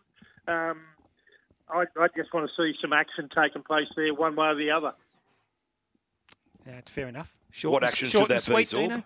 No, I'm not sure. Uh, Bulldog just seems to be wanting to push me into a corner on it. No, no, no, no. You've been, but you've been vocal from the start, and you're entitled to have that opinion. You're a life member, and you've just said there was trouble there, and Yeah. it was right. And and um, you know, I, they should sort it out. I mean, that's that's what's got to happen. But uh, I don't know if they will. There will be changes there, and there has to be. I mean, that football department has been a circus.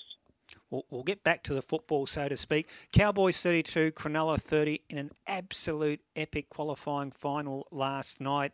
Saw went into Golden Point after five minutes, uh, two five minute periods of extra time. Fantastic game of footy, Zorb. I think it was a great game of football. I mean, people, the purists, who say, "Oh, what about the defence?" Well, I, I thought the defence was strong. It was just that the the um, the attack was was sensational. Um, 32-30 in the end, uh, 93 minutes to, to settle it. A magnificent field goal from the former Shark match winner himself, Valentine Holmes.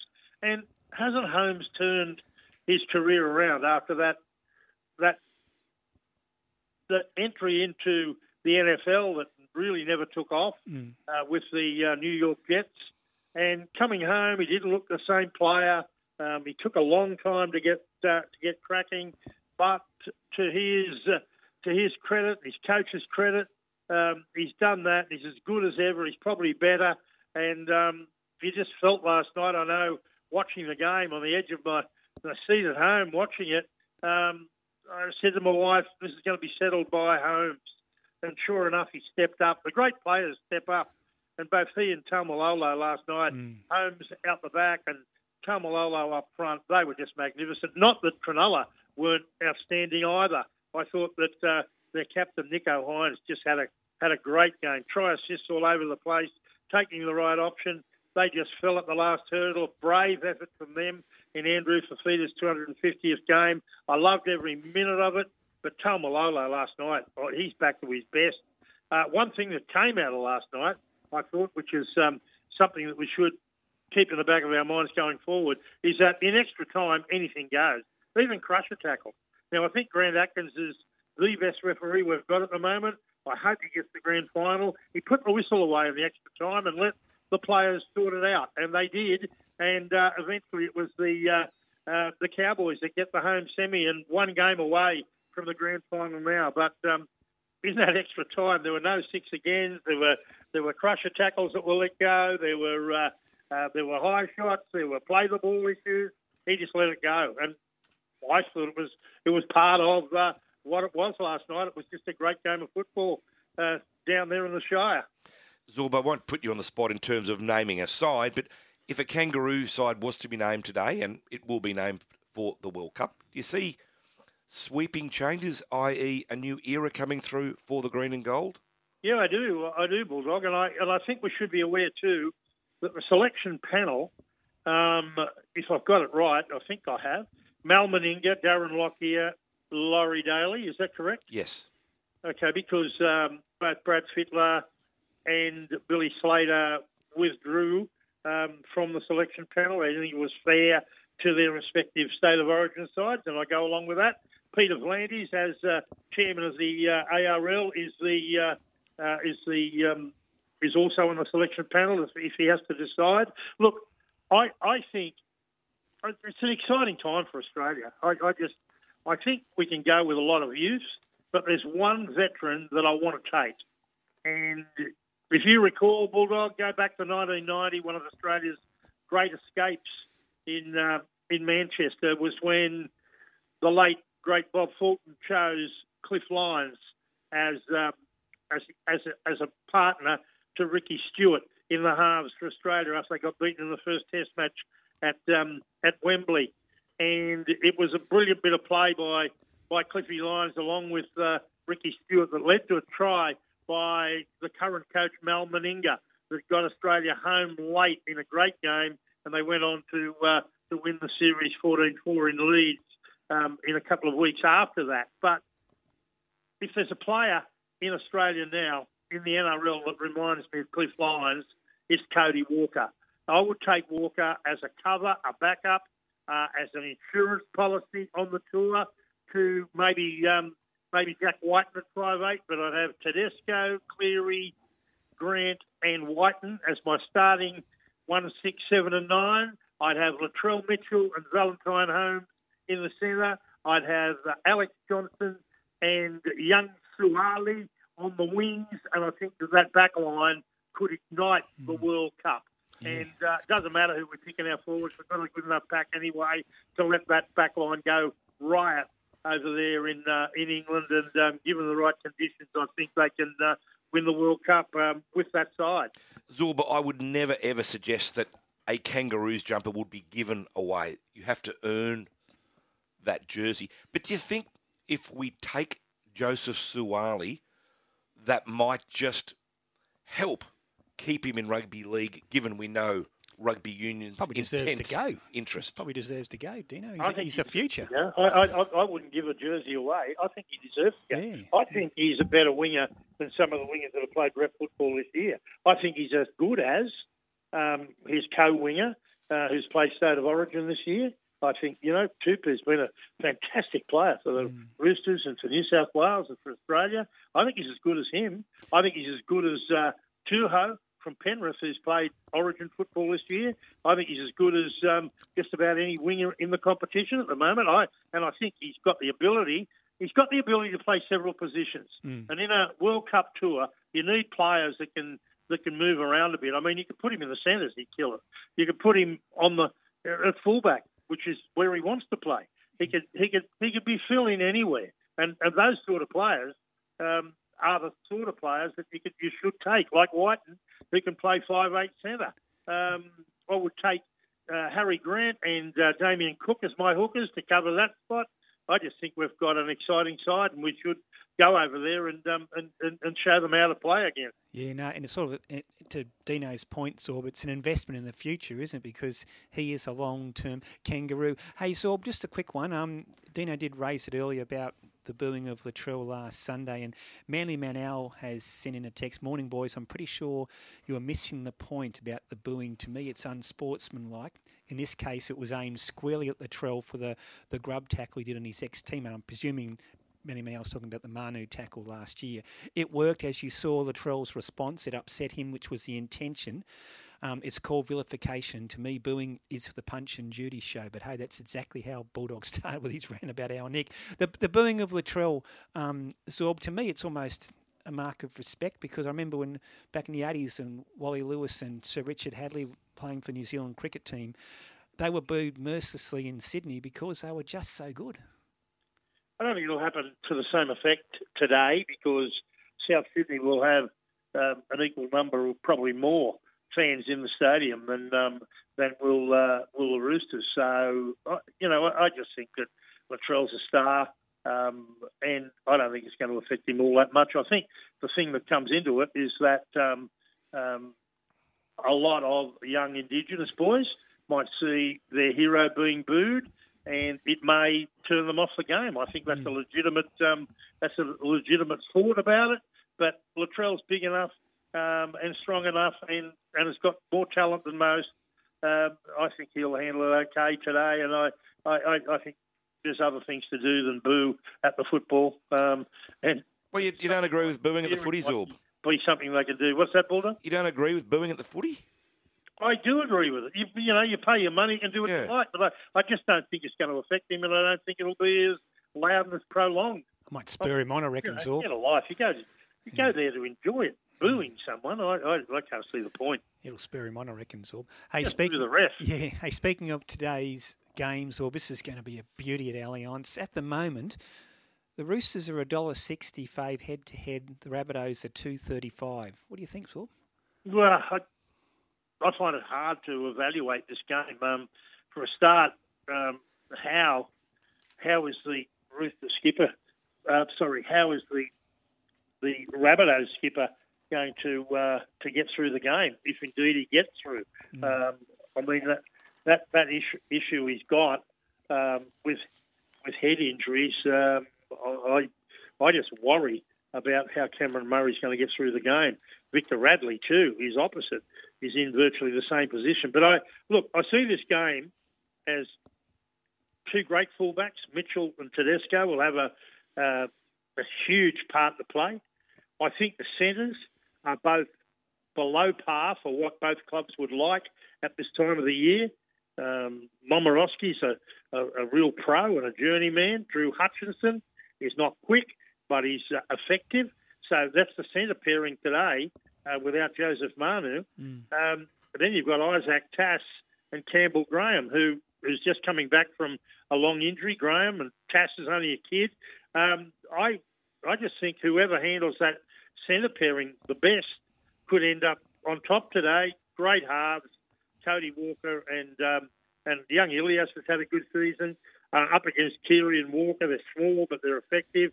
But up front, I think um, who's going to handle JWH today? Waerea-Hargreaves up against Tevita Tatola and and uh, Mark Nicholls, and coming off the bench, Thomas Burgess. But uh, Crichton's been playing well for the Roosters as well. Um, and Lodge coming off the Hmm. bench for them has been a real plus. I, I wouldn't be surprised if he starts today like he did last game and they take it to the South Sydney Forward. It should be a great game. I'm going to go for the Roosters just over the Rabbitohs. Um, can I finally say, too, that I reckon we saw the end of a great era um, last night down in Melbourne where uh, where Ricky Stuart's Canberra side showed, showed how brave they were and just quietly, they may have the best pack in the comp in uh, um, Joseph Tapine, who was great last night, Papali'i, um, Hawira Naira, uh, Horsburgh. Back row was a great. Yeah. They're a good pack, and they, they really ripped into the Melbourne Storm pack last night. But when I say the end of an era, um, they're bowing out week one, the Storm. We often see them go right through, uh, have in recent years seen them go through many times. But Felise Kaufusi, uh, Jesse and Kenny Bromwich, Brandon Smith all played their last game for the Storm last night, and it just hit suddenly. Uh, Bellamy's got one more year to go there, and he's hopping out. I reckon it's odds on that Munster will play out next year and then leave the Melbourne Storm at the same time as his great coach Craig Bellamy, and that will need some rebuilding down there. Um, don't know who the coach will be to take over, but he's got big shoes to fill, and I hope it's Billy Slater because he's capable of continuing on the dynasty that Bellamy has started down there. Um, but I reckon Munster going for sure, and that's one of the big things to come out of the game. What a game by Tapine, 28-20 in the end. Fantastic game of football. How often do you see uh, a player like a Xavier Coates score a, uh, a hat trick of tries and be on the losing side? Just incredible. Yeah, we might see an incredible game this afternoon too, I reckon, Zorb, with the Roosters and South. Enjoy that, Zorb, and we'll talk next week. Okay, and congratulations to the girls. Rachel Yep. Pearson, a field goal in extra time to beat the um, Brisbane Broncos 19-18 in the Women's Rugby League. And Ali Brigginshaw Mm. from Brisbane, she is Jonathan Thurston with play. she can play. She is Yeah. an amazing player. Yeah, I she- mean, to watch her almost pull that side home to a victory uh, yesterday was sensational. Go the girls. yeah, she scored that try to level it up too. She is fantastic. Hey, Zorb, enjoy the footy this afternoon, and as I said, we'll talk next Sunday, mate. Good boys. There's Peter Peters talking all things NRL. Listening to Dino and Ray on the Big Sports Breakfast Weekend. The Punters Panel. Well, interesting to hear everyone's comments there. Oh, will James go forward on Surefire? Will this happen? While all that's going on, Timmy Clark will be seven off the fence on Knight's order, going in a straight line from the mile start, getting to the turn at the 1300, carving across leading by two, and keep going. And at $19, one of the best value runners of the whole day. It's Knight's Order going all the way here in the Chelmsford Stakes. The Punters Panel. Friday morning, Racing HQ. Build or renovation? Wideline Windows and Doors has all the planning tools at your fingertips. Their website is full of inspirational ideas to make your project a success, advice and tips to get you started, even a colour selector and window planning tool. Plus, free online quotes are returned in 48 business hours. Just upload your plans or tell them what you need. Easy. There's never been a better time to take a closer look at the Wideline Windows and Doors website, www.wideline.com.au. Get into Totally Workwear Rydalmere for all your workwear gear. We stock the best brands like KingGee, Hard Yakka, FXD, and Steel Blue, with the biggest range of shirts, pants, boots, and high vis. Check out the new Fuse Workwear by KingGee. You won't be disappointed. Does your workwear branding need a freshen up? Get in store and talk to Darren and the team. Open till 7pm every weekday. Totally Workwear Rydalmere, 279 Victoria Road. Your one stop workwear shop. Get trackside this Friday for outstanding spring carnival racing on Sharp Office Newcastle Gold Cup Race Day, featuring three Group 3s, including the Australian Bloodstock Cameron Handicap, the Yarraman Park Tibbie Stakes, and of course, the Sharp Office Newcastle Gold Cup. With race day package options all but sold out, secure your tickets online now at newcastleracecourse.com.au. This spring, experience the pinnacle of racing in the Hunter at Newcastle Racecourse. With a furlong to go. It's in between Luxembourg. Stone Age up the rail is. Inside the final half furlong. On the outside is Mishref. And it's Luxembourg getting up the Irish Champion Stakes from in third. Then Mishref Stone Age. On Sky Sports Radio and Radio Tab, this is the Big Sports Breakfast Weekend. Yeah, that was Luxembourg winning the Irish Champion Stakes. Gee, you got excited the call. I love that call. Gee, you got excited. It's one. Actually, Tanya and I are watching the race on YouTube this morning. Um, the, the car, I'd love to go there one day. It's a magnificent course. Absolutely magnificent. So we'll get there one day. We're hoping to get um, Tom Magnier very shortly to talk about Luxembourg and all things um, racing. Um, now, for our Z and Z uh, watch, for your chance to win the Z and Z watch, who did Zorba say would win this afternoon's finals match at Allianz Stadium? Who did Zorba say would win the clash this afternoon at Alli- Allianz Stadium between the Roosters and South? Call now on 135353 or SMS 0419 767 272 if you think you know the answer for your chance to win a Z and Z watch. Um, Dino, we've got some SMSs, got plenty coming in. All things uh, rugby league and sport. Yeah, PK from Albury says Cowboys should not have won the Captain's Challenge. How could Matt Moylan clear the ruck? I thought it was a fair pinch. What do you think of that, mate? I thought it was a fair pinch. I thought his foot touched the ball. It may well have been accidental, Yeah. but that caused the Cowboys player to drop the ball. I, I thought it was a fair pinch, personally. St- yeah, fair enough. Stevie says um, Fogarty's been underrated since he came back from injury for the Raiders. Can't believe the Titans let him go. He's been instrumental in the Raiders' late season charge, hasn't he? Fogarty at half. He's been He's been fantastic. terrific, mate. Gee, He's he's been, a good player. terrific. And he nailed that goal from the sideline under pressure there last night. He's a really good player. Another one here, no name. I'll say it again. Munster will be at Manly. Zorba keeping his cards close to his chest. He knows. Do you know? Oh, I don't think that's right.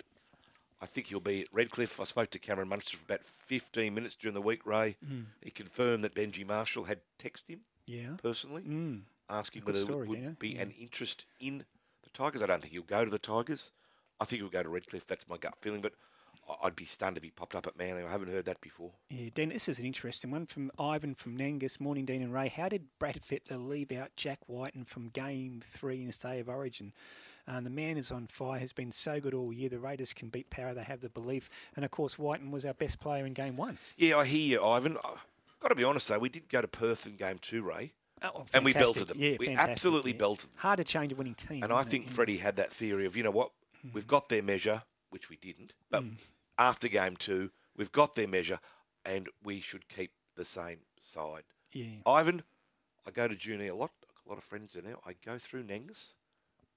Nice part of the world down there, right? Yeah, Nangus, is it? Yeah, so that's near Junee, is it? It Yeah. certainly is. It's about yeah.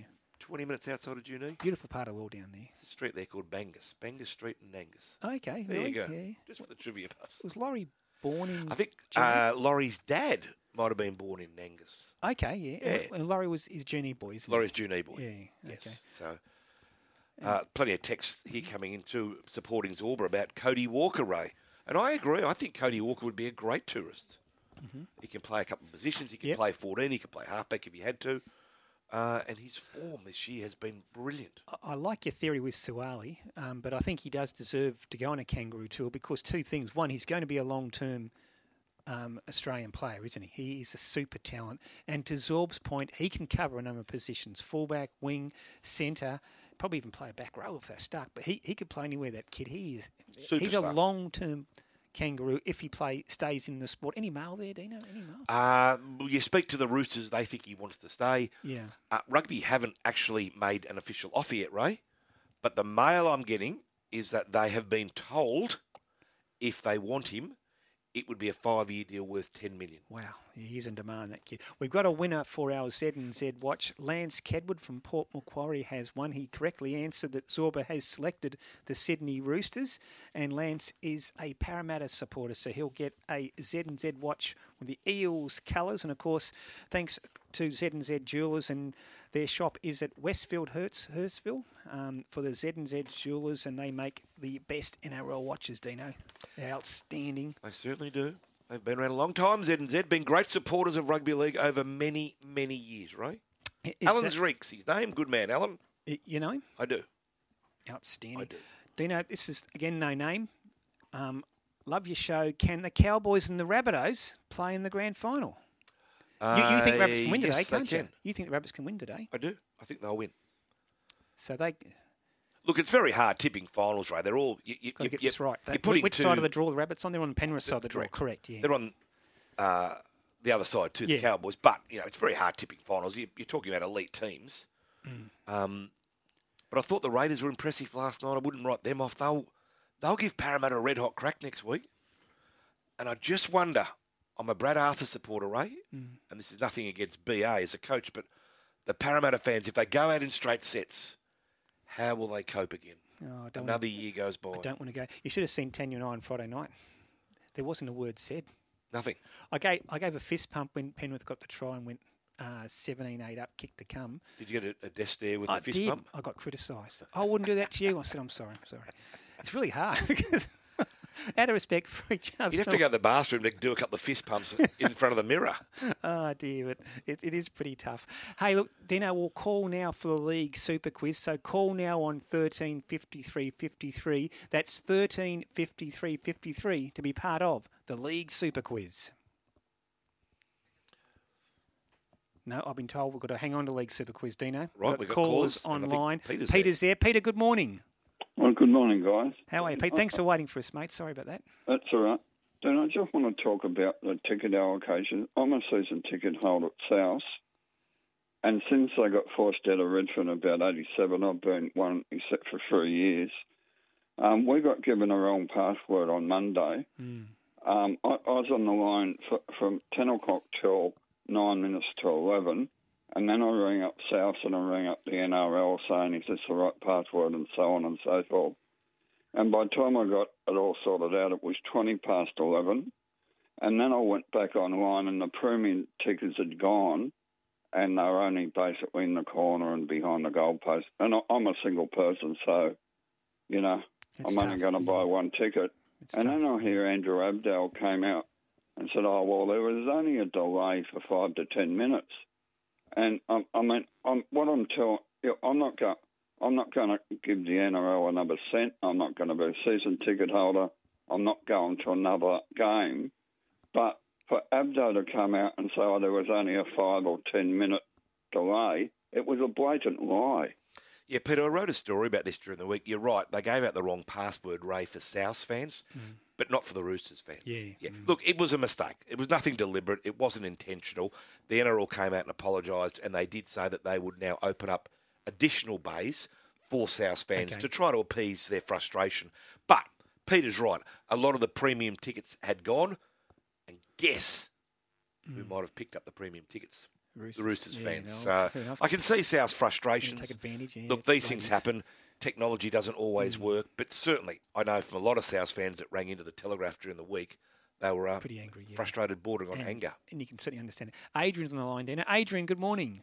Yeah, good day, guys. Look, before I make a comment about the talk topic, just I I reckon across the four games, seriously, the NRL's probably lost about 100,000 spectators and $4 million in gate receipts. It's such a joke to play these games at backwater suburban grounds. I mean, Collingwood get more as a training session than what they had at uh, Shark Park. They had 90,600 there last night, Adrian. finals MCG. football, Ray, Mm. and, and Bulldog. You play Parramatta and Penrith at um, Accor, you get over 60,000. You play Sharks and Cowboys at um, Allianz, you also, and, you, and if you make it attractive enough, you get non-supporters of both the Cowboys and Sharks turning up. You already got over 30,000. Mm. It's just your finals football. It's just a debacle. If I'm a Penrith player, I'd much rather play at Accor in front of 60,000 the 1920, whatever that out, bloody Penrith.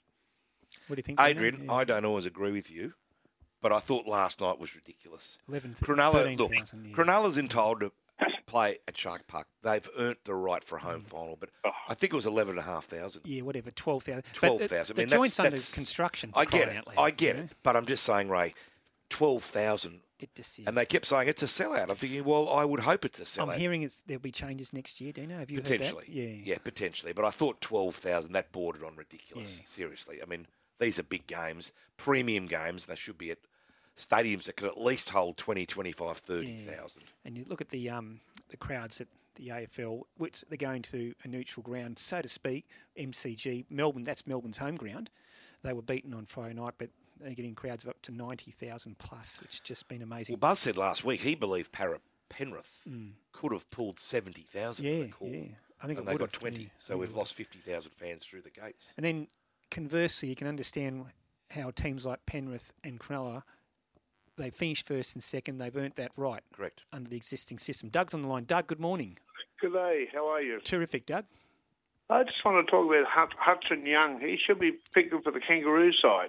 I spoke to Mal Meninga last week, Doug, and he is the very person Mal Mhm. suggested should go. When I said to Mal, would there be a bolter? He said Hudson Young. Clever. He's he's got a bit of X factor about him. He's got a little bit of mongrel about him too, Ray, which I don't particularly Scores mind. tries. He scores tries. He's got a little bit of a kicking game. He's got some footwork. Doug, I'm telling you right now, he'll be on the World Cup tour. Yes, he will, and so will um, uh, young um, Lane from Parramatta too. He's- Yeah, Sean Lane. He'll go very close as well. But jot it down, I reckon, Doug. I'll, I'll be I'll be stunned if Hudson Young's not on that World Cup tour. Better take a quick break, Dino, on the Big Sports Breakfast weekend. Luke Pepper. got right into the sort of pony class and really concentrated on show jumping. We had a little bit of success with and sort of made a few sort of New South Wales rep teams, but then all of a sudden I had to start paying for them. So I started figuring out how to pay for the horses, got into working at Maringo Stud down the south coast. Sort of that's when the thoroughbred sort of industry kicked off with me. Monday's Experts. 11am Monday on Racing HQ. With Play Central on the Tab app, you can watch the greatest racing from Australia and around the world wherever you want. Like while working on your tan at the beach, flicking between Sky Racing 1, 2, and Thoroughbred Central while waiting for your car to be washed.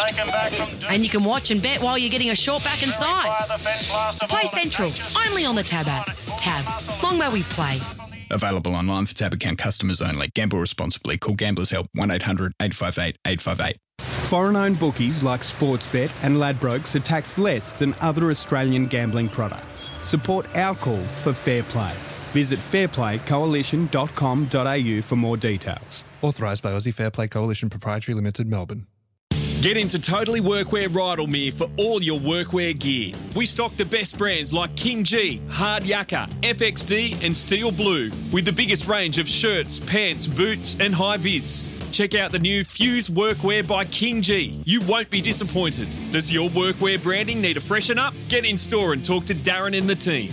Open till 7pm every weekday. Totally Workwear Rydalmere, 279 Victoria Road. Your one stop workwear shop. HQ Insurance gives you peace of mind with 24 hour foal cover and no excess on life saving surgery claims, plus optional extended foal policy until the 2024 yearling sales. Visit hqinsurance.com.au for more information. Be sure, insure with HQ. The champion, Iga Swiatek. Second major title of the year. 21-year-old far and away the world's number one. On Sky Sports Radio and Radio Tab, this is the Big Sports Breakfast Weekend. Welcome back to the show. Iga Swiatek, of course, winning the US Open Women's Final 6-2-7-6 to go with her French title earlier this year, Dino. Mitchell from Fairlight. Ray, what about this? Good mm. morning, Ray and Bulldog. Just want to let you guys know how on fire the show has been. You set a fantastic standard every week, and it's compulsive or compulsory listening. Oh, it's nice of Mitchell to say that. So we only read the good ones out. There's 58 bad ones. We don't go to those ones, though. You know the rules, Ray. It's like in the ratings. When we go up, it's me. When we go down, it's you. Fair enough. Everyone in the life rafts. exactly. Just a quick one. Looking at the markets for the Kosciuszko, no name on this one. Opal Ridge is about fifth favourite, and some of the other markets have her equal second favourite. Yet she still hasn't secured a slot. Is there any info why she hasn't got a start? I thought she'd be a moral. Got to agree with you. I wrote a story during the week. Opal Ridge, um, uh, the Hunts, father and son, own them. Both father and son have cancer, and their horse won last Saturday at Randwick and is going really, really well. I think she might get snapped up. I hope she does. Producer Steve, in studio for the coin toss. Steve, Dino. heads for me, please, sir. Oh, heads it is. Heads it is. There we go. So that would be. oh, I'll go first. Sorry, Ray. You open the batting. Chris, are you there? Yeah, I'm here. Yes. We need this, Chris. 23-17, Dino. So, Chris, focus, concentrate, and listen. Don't put the pressure on the No, poor no, guy. I'm saying listen, Chris, in inverted Oh, commas. No, yeah. Okay. Okay? Yeah, listen carefully, All Chris. right, yeah. so let's go. Chris, question number one. How many teams did Ivan Cleary play for uh, in first grade league finals? In first grade league finals. Two. No, actually, it's four. Wow. That's a good question, that. Norths, the Roosters, the Warriors, and Manly. Any wins? He- Roosters might have won. Yeah, Roosters 0-2, I reckon. No, I don't think he was. I think Luke Okay. Phillips might have been fullback. then. I don't think Ivan won a premiership. Wow, I'll double check that yeah. in the next break. Chris, question number Okay. two. Which player holds the record for playing the most NRL finals games? Is it A, Darren Lockyer, B, Cameron Smith, C, Cooper Cronk? Cameron Smith. Well done. Well done. Oh, That's too good, Dino. well done. Chris, we're on fire here at the moment. One good. from Even two. producer Steve's out of his chair with that one. Question three, Chris. Who was the first team knocked out of the 2021 final series? Was it A Titans, B Roosters, C Knights?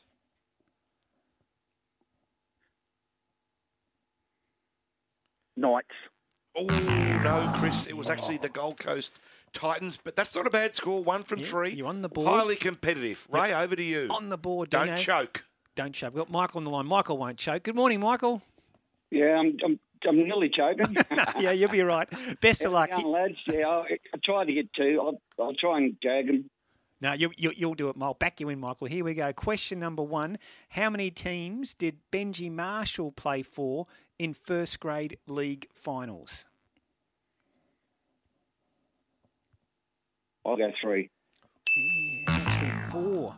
West Tigers, St George Illawarra, Brisbane Broncos, and South Sydney. Gee, you forget that, don't you? Remarkable player, Benji. We need this one, Michael. Question number two. It's multiple choice. Cameron Smith has scored the most points in first grade finals history. Who is second? A. Adam Reynolds. B. Graham Eadie. C. Mick Cronin. Eadie. Yeah, bad luck. Yeah, ah. it's a tough one. It was actually Mick Cronin behind only Cameron Smith. We need this one to level up, Michael. Que- Righto. Question number three, multiple choice. How many field goals has Nathan Cleary scored in first grade finals matches? A, two, B, three, C, four.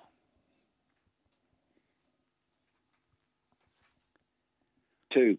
Oh, Michael, you've plucked it out of left field. Well done, my friend. We've gone into a tiebreaker oh, situation. Oh, again, that was. Uh, okay. Okay, you're, in the tiebreak. You're still alive, Michael. Here we go.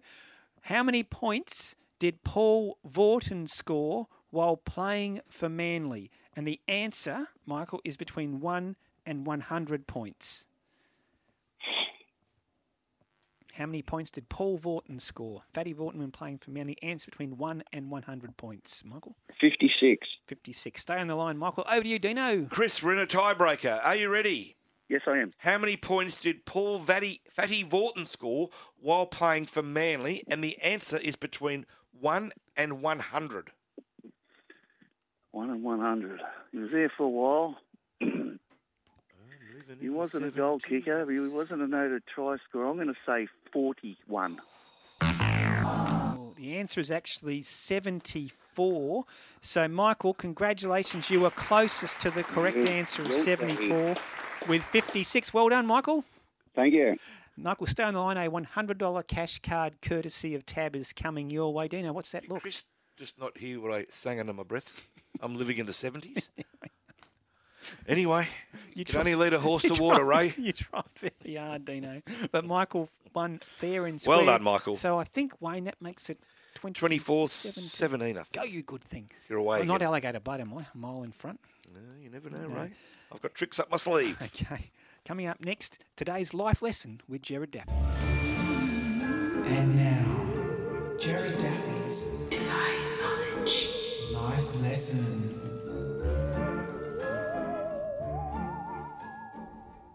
Jared, good morning. Good morning, boys. Before we get to the life lesson, uh, Ray, look, Mm. I'm not one into kicking the underdog, particularly when he's down, Mhm. but surely there'll be some sort of an investigation into was- that Cameron Smith answer. And There the, was some the nefarious. ac- there was some nefarious activities got going beaten. on there. How could The I have cheated if I got be- beaten? Well, you were potentially cheating. We don't potentially cheat. You either cheat or you don't Well, cheat. Let me just say, in the post-production meeting today, that I know goes for several hours, I hope that that gets addressed because that was disgraceful what you did, Dean. Well, it didn't I work. I think Chris was playing. A, we was playing with a straight bat, unfortunately. Jared, he didn't. Anyway, Michael got the missed gig. What's Okay, our here- life lesson, mate? Why do chemist shops make the sick walk all the way down to the back of the store for their prescriptions, while the healthy just have to walk in the front door to grab jelly beans and, and Gatorade? Excellent question. It doesn't Excellent. make sense. It's a really good point. Not only that, you're coughing and spluttering through the Yeah, whole all the way shop. down. Yeah. All the way down. Somebody needs to come in and reconfigure chemist shops. No, no, what? No. Soon. Al fresco, out the front. We tackle the big issues on this show, don't we? Out the front. But it's a valid question. It is. I, have got to say, I hadn't thought of it before, but we'll Pick have up your becks out front. We'll have a different entry and exit point for those who are not who are unwell. Yes. Excellent point, Jared. Or like a shoot. you know, when you go to the Push them out that way, yeah. Yeah. Anyway, Hey, NRL today. Um, are they too far apart in the market? Dollar sixty head to head. The Roosters faves against South Sydney two thirty five. Jared. differing opinions here. Hmm. I think most that I've spoken to agree with you there, Ray. But um, I I suppose we go on history. Last week the Roosters won. They're a dollar sixty. South at two thirty five. The start there seems rather attractive. Four and a half start.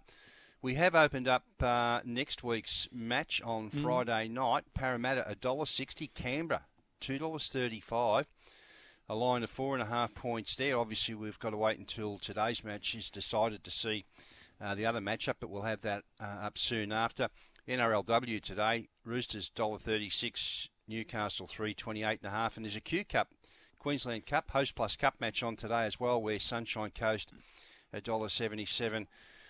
Uh, take on Tweed Heads at two dollars and five. And before I give you the premiership market, everybody loves a benevolent bookie, don't Mhm. they, Dean? Yes. Well, uh, at Tab, we've taken the steps this morning of paying out Nathan Cleary. This is to anybody who bet on the app or the website. Nathan Cleary to win the Clive Churchill medal already. Oh, that was before he played on Friday night. So there's a fresh market after that. But if you bet on the Tab app or the website and you back Nathan Cleary to be the Clive Churchill medal, which I understand around about 20% of the money was for him, Mm. he was 5 or $6 at various stages. You already paid out. Yeah, How he, that? He, he was awesome on Friday. Hey, Jared, just a quick one before Dino asks you about the AFL. The Parramatta Canberra odds are they framed on with the understanding Mitchell Moses is playing for Parramatta? That I don't know. Okay. Uh, that that remains to be seen. It, it, I tell you what will be interesting there is to see which way punters go because they were back for bundles the other night, Parramatta, Yeah. And Canberra yesterday were pretty pretty much friendless. But everybody loves an underdog when it gets to finals time, so it will be interesting to see what happens there. And just getting back to Penrith, they're now odds on to win the title, a dollar ninety. The Cowboys second favourites at six dollars. Parramatta out to seven fifty. The Roosters ten. Cronulla out to thirteen. South nineteen. And Canberra into twenty-one dollars. So the complexion of that certainly changed with the results of uh, yesterday and last night. AFL, Jared. Uh, we've got uh, two. Well, we've got today off. We've got two matches next week. Geelong a dollar twenty-eight v Brisbane at three dollars seventy. A big line there of twenty-three and a half points. And the Swans host Collingwood. This should be a beauty. This one, Swans a dollar Mm. forty. Collingwood three dollars. Uh, that line is 17 and a half points. That's the Saturday match. And obviously, with Melbourne gone, there's been a massive change to this premiership market as well. Geelong two dollars ten, Sydney three dollars now, Collingwood five fifty, and Brisbane still the outsiders at five fifty. Yeah, now looking forward to those two games next week. NFL's in full swing as well, Jared. Yeah, things got underway on Friday. Uh, a big win by Buffalo there over the Rams. Uh, we've got all of tomorrow morning's matches up, Ray. They get kick off at 3 a.m. Now, if you're a tab account holder and you uh, log into your account on the app or the website, you can actually view all of these games, even though they're played concurrently. You can flick from one to the other, and of course, uh, same game multis available through the same uh, or the same access there as well through the Tab app or the Tab website. So lots there to look forward to in regards to the NFL. The late game tomorrow, Dallas 215 in from 220, Tampa Bay $1.70 a line there of two and a half points. And on the back of that win on Friday, the Buffalo Bills just come in a little bit to win the title. They were favourites at seven. They're into six. Tampa Bay at nine, and the rest are 11 or better. We had a rugby test on, I think it's Thursday, Jared. Yeah, it's rather weird timing this one, isn't it? Uh, Thursday night, you're right. Australia at three dollars seventy, New Zealand a dollar twenty-eight. We've got a line there of ten and a half points, and this morning we've opened up the second of the rugby championship matches, which will be five o'clock next Sunday morning. Argentina two seventy-five. South Africa a dollar forty-two, a line of six and a half points, and don't forget the rugby sevens World Cup for both men's and women's continuing in South Africa. We don't have any matches currently up for the next round, but they'll be up in the next hour or so. Terrific. Hey, Jared, enjoy the footy this afternoon. We'll talk next Sunday. See you guys. See you, mate. There's Jared Daffy talking all things sporting odds. Phil Moss is on the line. Mossy, good morning. And, well, there's no footy on Mossy.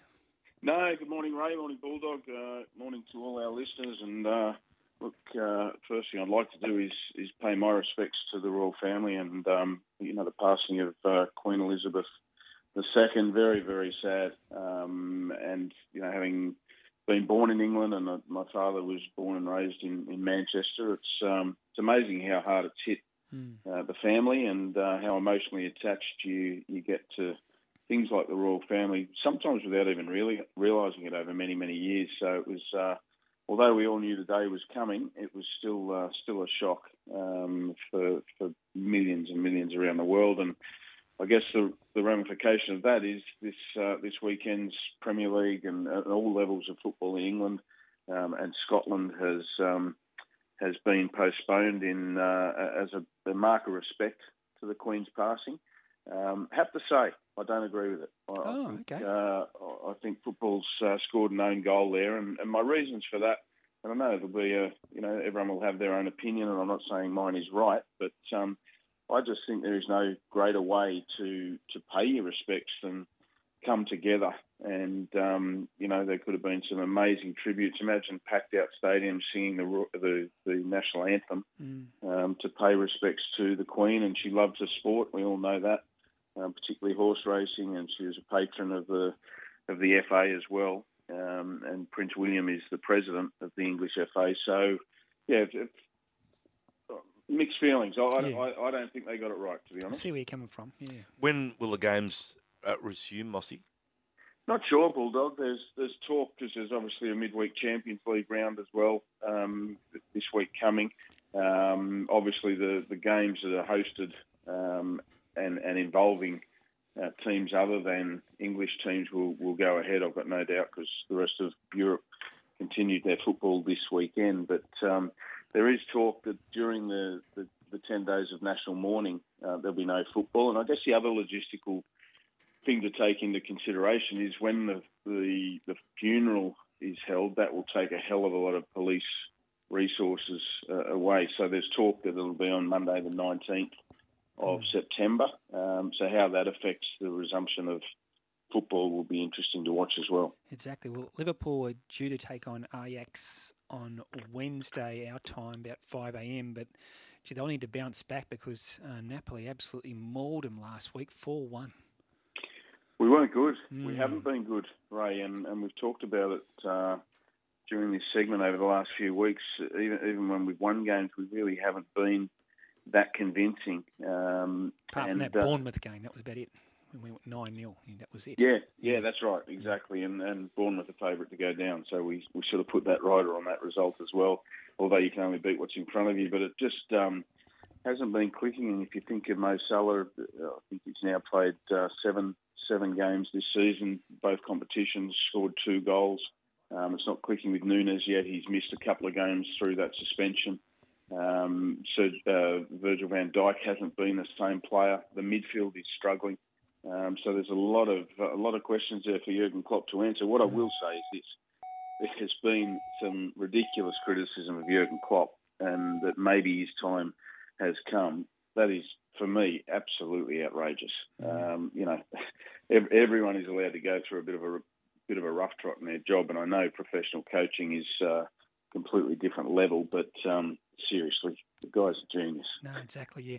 Um, Mossy, stay on the line for our Brisbane listeners. They're about to go to Pass the Post. You can continue listening in Queensland on the app, of course, Dino. Hey, Mossy, a question without notice.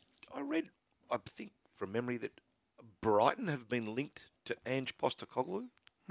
Yeah, that's, and it's it's certainly not without notice. This one, Bulldogs. Is it reality or is this just a rumour? Or It's, no, he is one of the favourites. Um, there is strong, strong talk over there that Brighton, obviously Graham Potter, their manager, has been signed by Chelsea um, to replace Thomas Tuchel after that sensational sacking last week after the, the Champions League loss.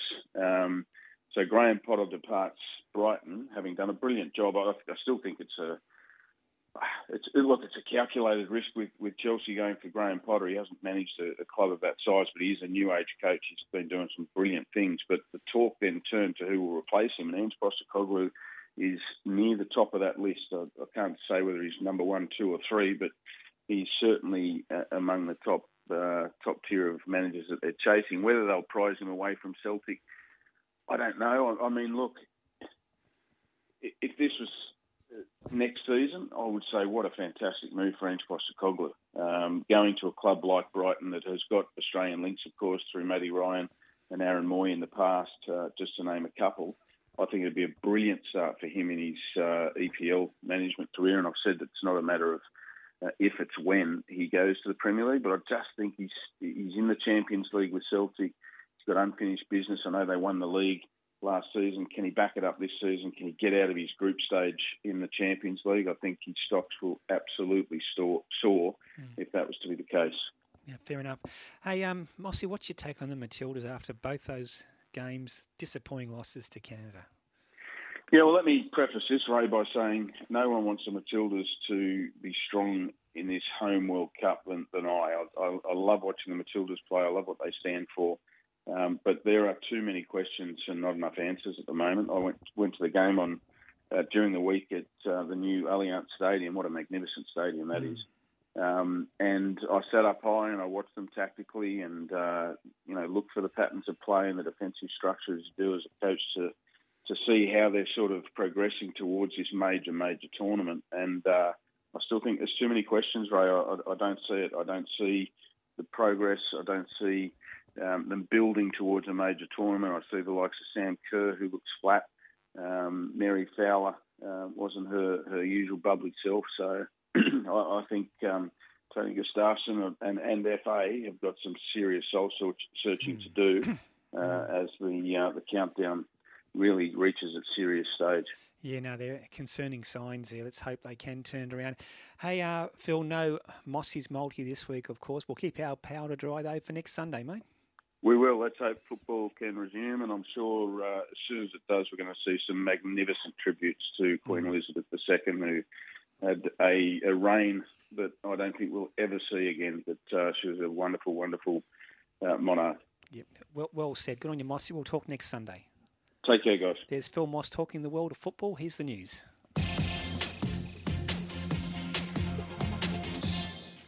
Hello, I'm Sarah Wombe.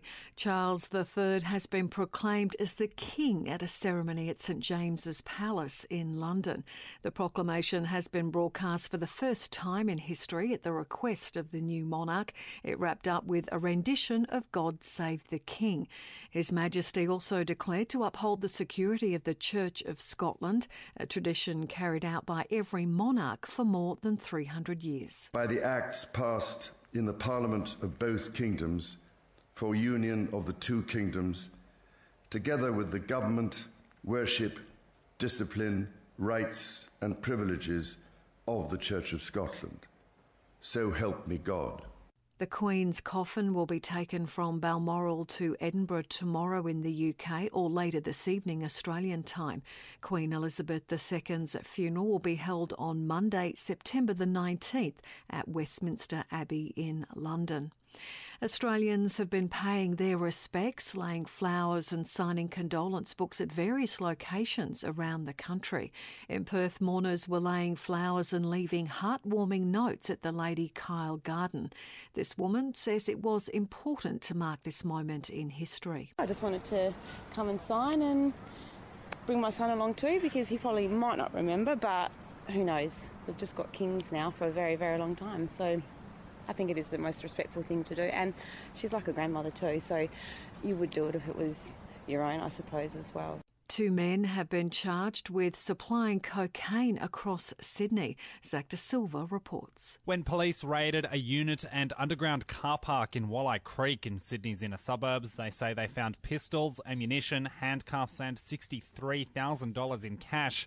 They also seized more than 700 grams of cocaine and just over half a kilogram of MDMA.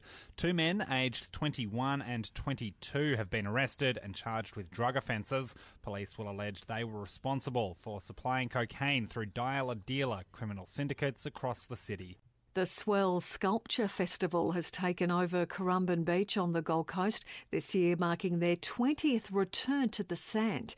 150 global and Australian artists have submitted works for this year's festival, which will run over the next week.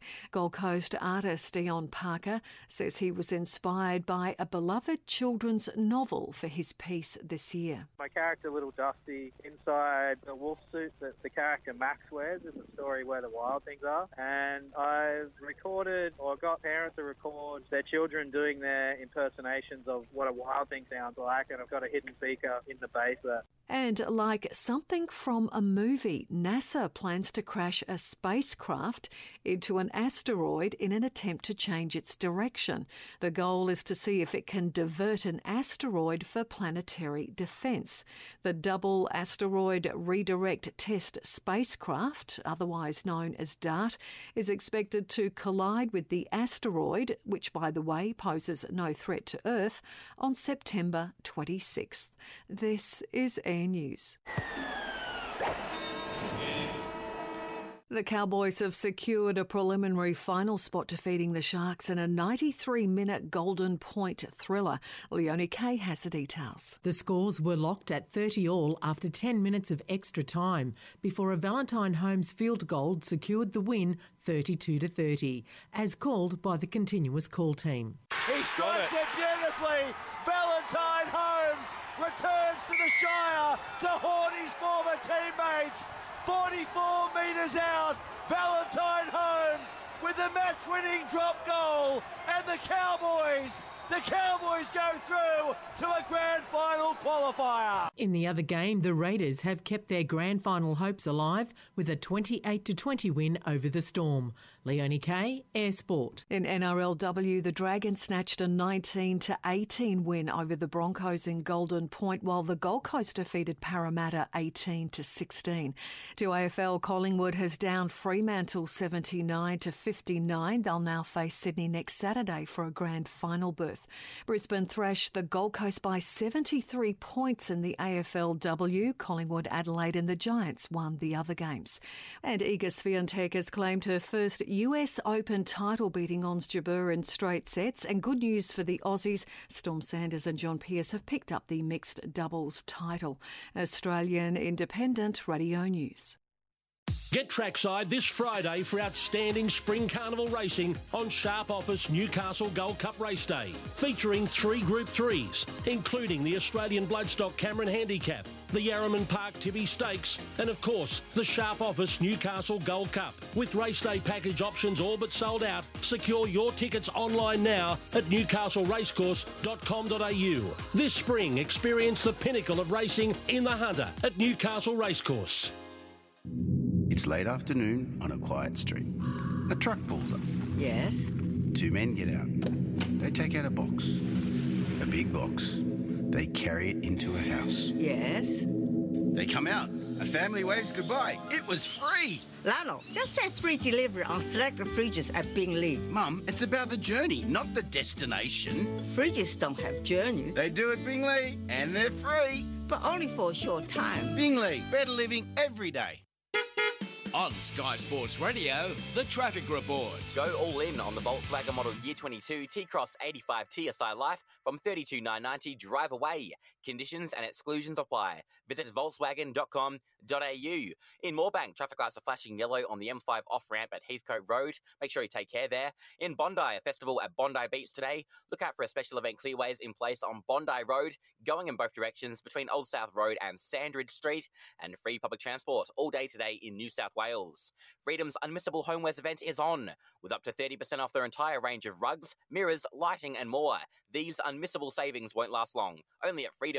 I'm Thomas Reeve, number one in racing on Sky Sports Radio. On the Big Sports Breakfast, interstate weather. Sydney today heading for a sunny Sunday and 21 degrees. Melbourne showers developing a top of 17. Brisbane, lovely sunny Sunday, partly cloudy, top of 25 degrees in Brisbane. Good day for Perth as well, mostly sunny and 23. Little cool in Adelaide, partly cloudy and 16. Cool and cloudy with a shower or two in Hobart, top of 13 degrees today. Possible shower for Darwin. They're heading for a 32 degree day on Sunday. And the nation's capital, sunny Sunday for Canberra, a top of 16. Ball goes to Nathan Cleary. Out the back to Crichton. Playing away to To'o. It'll be hard to hold. He scores. To'o in the corner with a great put down. Carlos Alcaraz is into his first major final. He becomes just the second teenager to reach the US Open final. The Canberra Raiders have knocked the Melbourne Storm out of the season. Eight beats five. They've won five straight in Melbourne now. Brisbane Lions, the finals hoodoo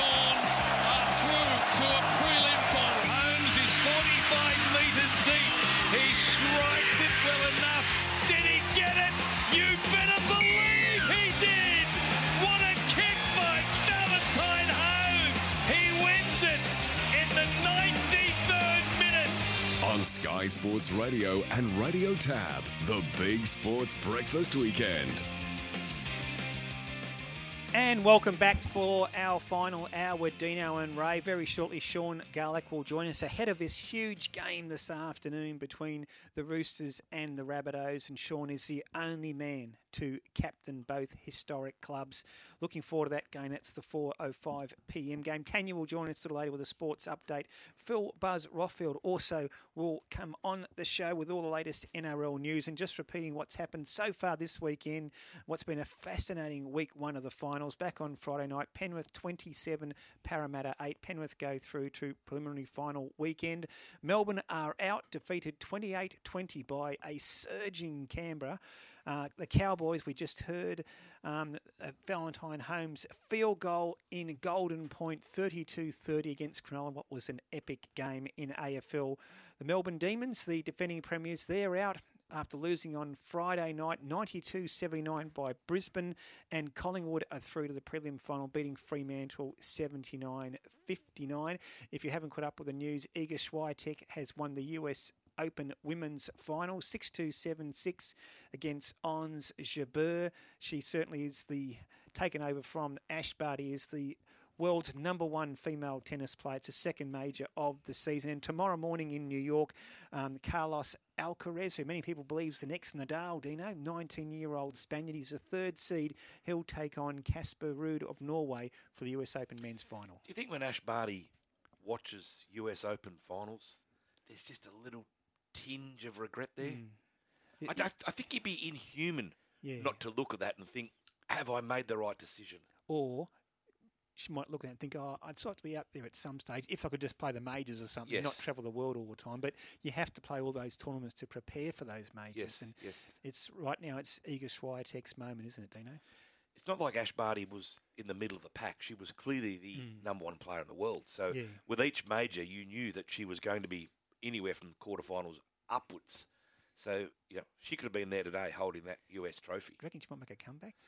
I've said from the beginning, I reckon you'll see her back. You reckon? Yes. She'd be good. Yeah. Well, she did it once before when she went to cricket and then correct. Then came back. But anyway, well, we mentioned earlier today this is going to be a fascinating contest this afternoon. Of course, it is sudden death. All the finals matches are from now on.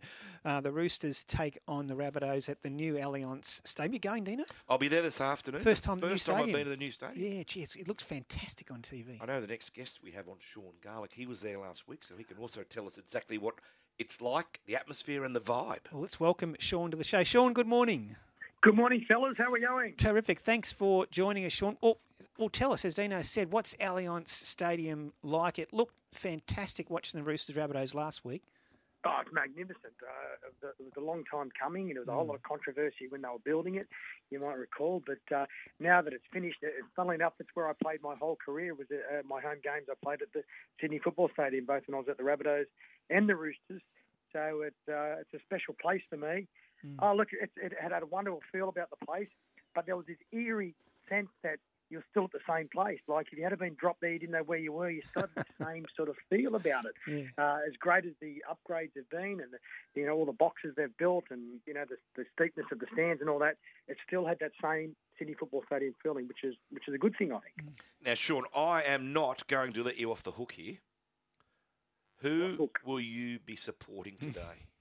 Oh, look, it's a question I get always asked, Dino, as you can imagine, because there's such great rivalry, there's such great hatred between the clubs.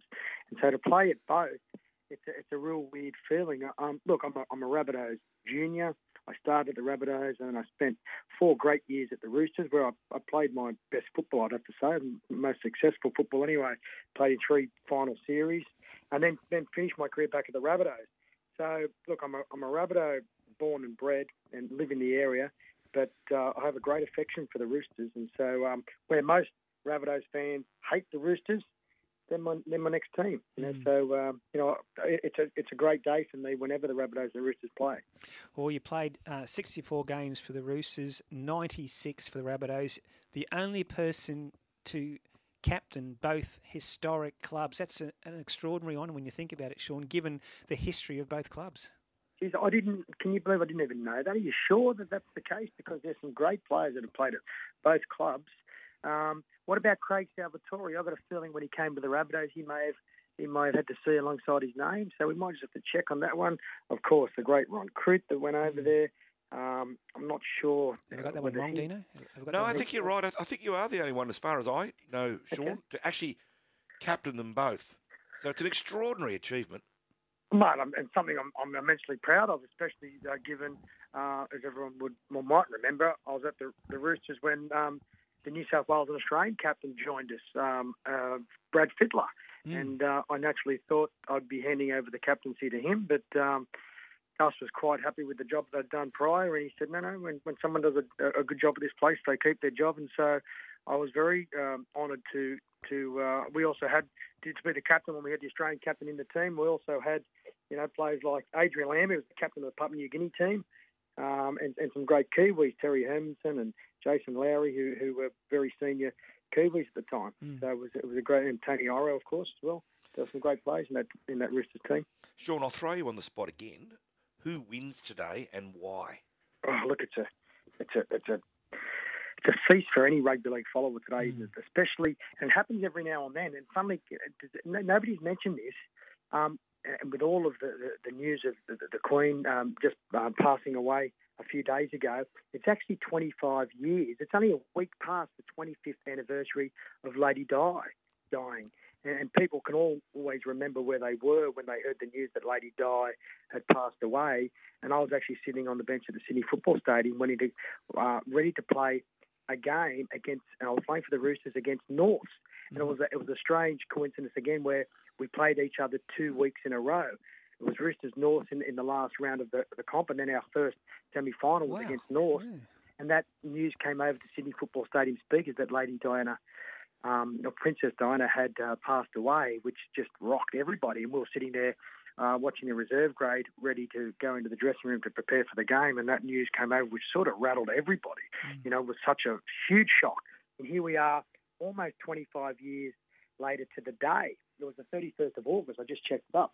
and here we are only like a, not more than a week beyond that, and we have such a, a, a huge event like that again over the top of our semi-final series. Yeah, no, and the NRL, to their credit, have been paying due respects to Her Majesty's passing, which has been lovely tributes at the finals games so far.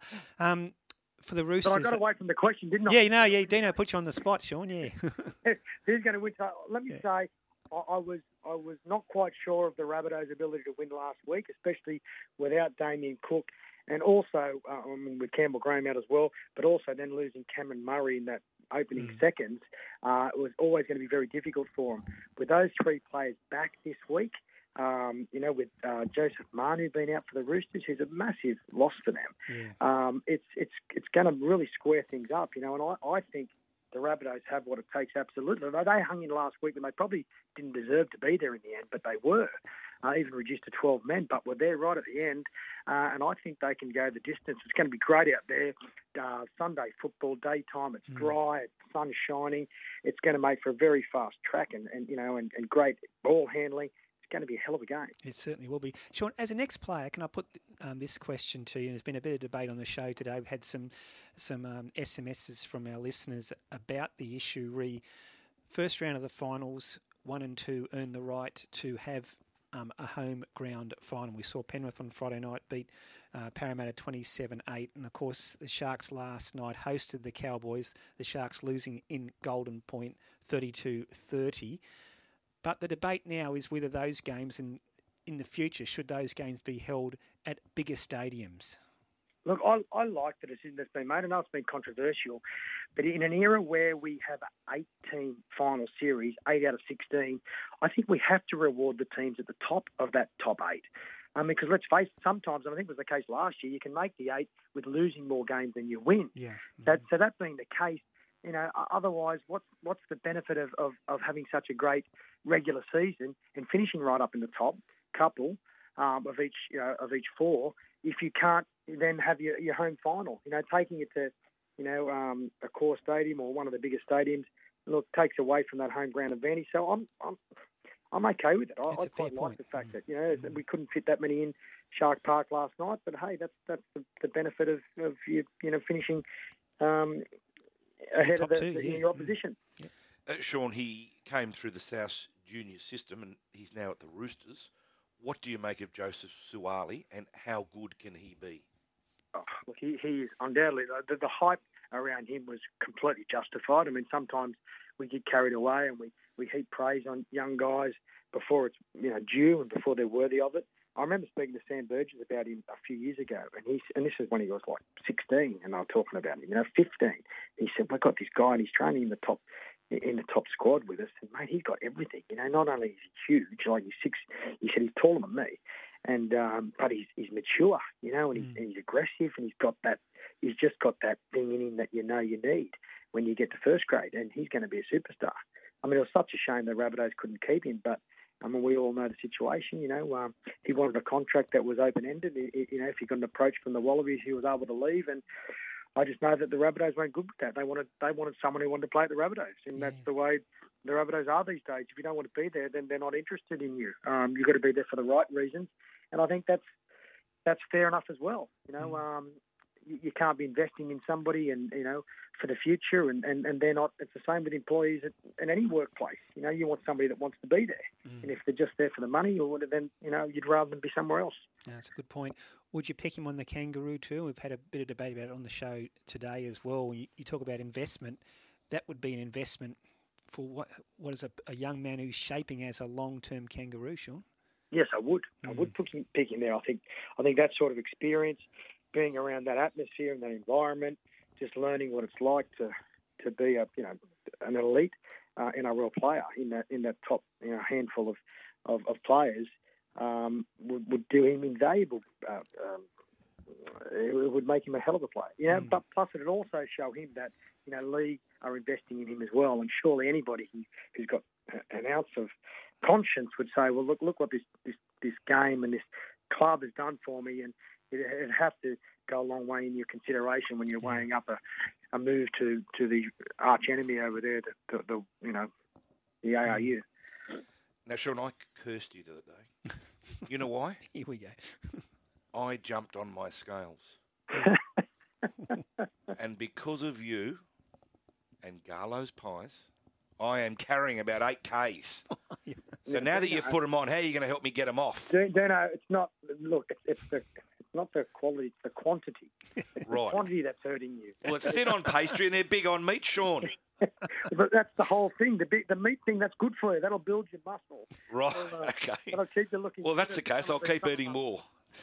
Hey, Sean, he's Got been he's been reading the Garlo's pies ad out for how many how many times? now? Two and a half years. Two and a half Right. years, over a hundred shows. He can recite it word for word without even looking at the, at the Deliciously now, flaky pastry on top, at bottom, which is rolled extra thin. I know that. I know. He's mate, look. You never know when you're going to need that, Dino. You never know when you're going to have to bring that out. I'll say, I'll say this. Mm. I did a feature on the great PM the other day. You did? Went to the South Sydney Did he private, have a Garlo's private suite, and there's our man, Mr. Garlick, Oh. not eating a Garlo's pie. Oh, he was into the top shelf stuff that night. Oh, sorry. yeah, there were no pies that night. When I, so I looked over and I, there he's got his lamb and he's got his expensive wines. I'm thinking, what happened to the Garlo's pie man? And of course, uh, the great Albo, a mad Rabbitoh supporter, Track, Absolutely. a life member. Yeah, absolutely. Consume He'll a be- couple of pies, yeah. He'll be very excited today as well. Exactly. A friend of mine's just um, sent me a text. Sean, tell Sean we love his pies, best pies ever. Oh, she's giving herself up, poor thing. She says, "Look at my waistline when someone yells, who ate all the pies?" No, she doesn't mean that. She doesn't mean that.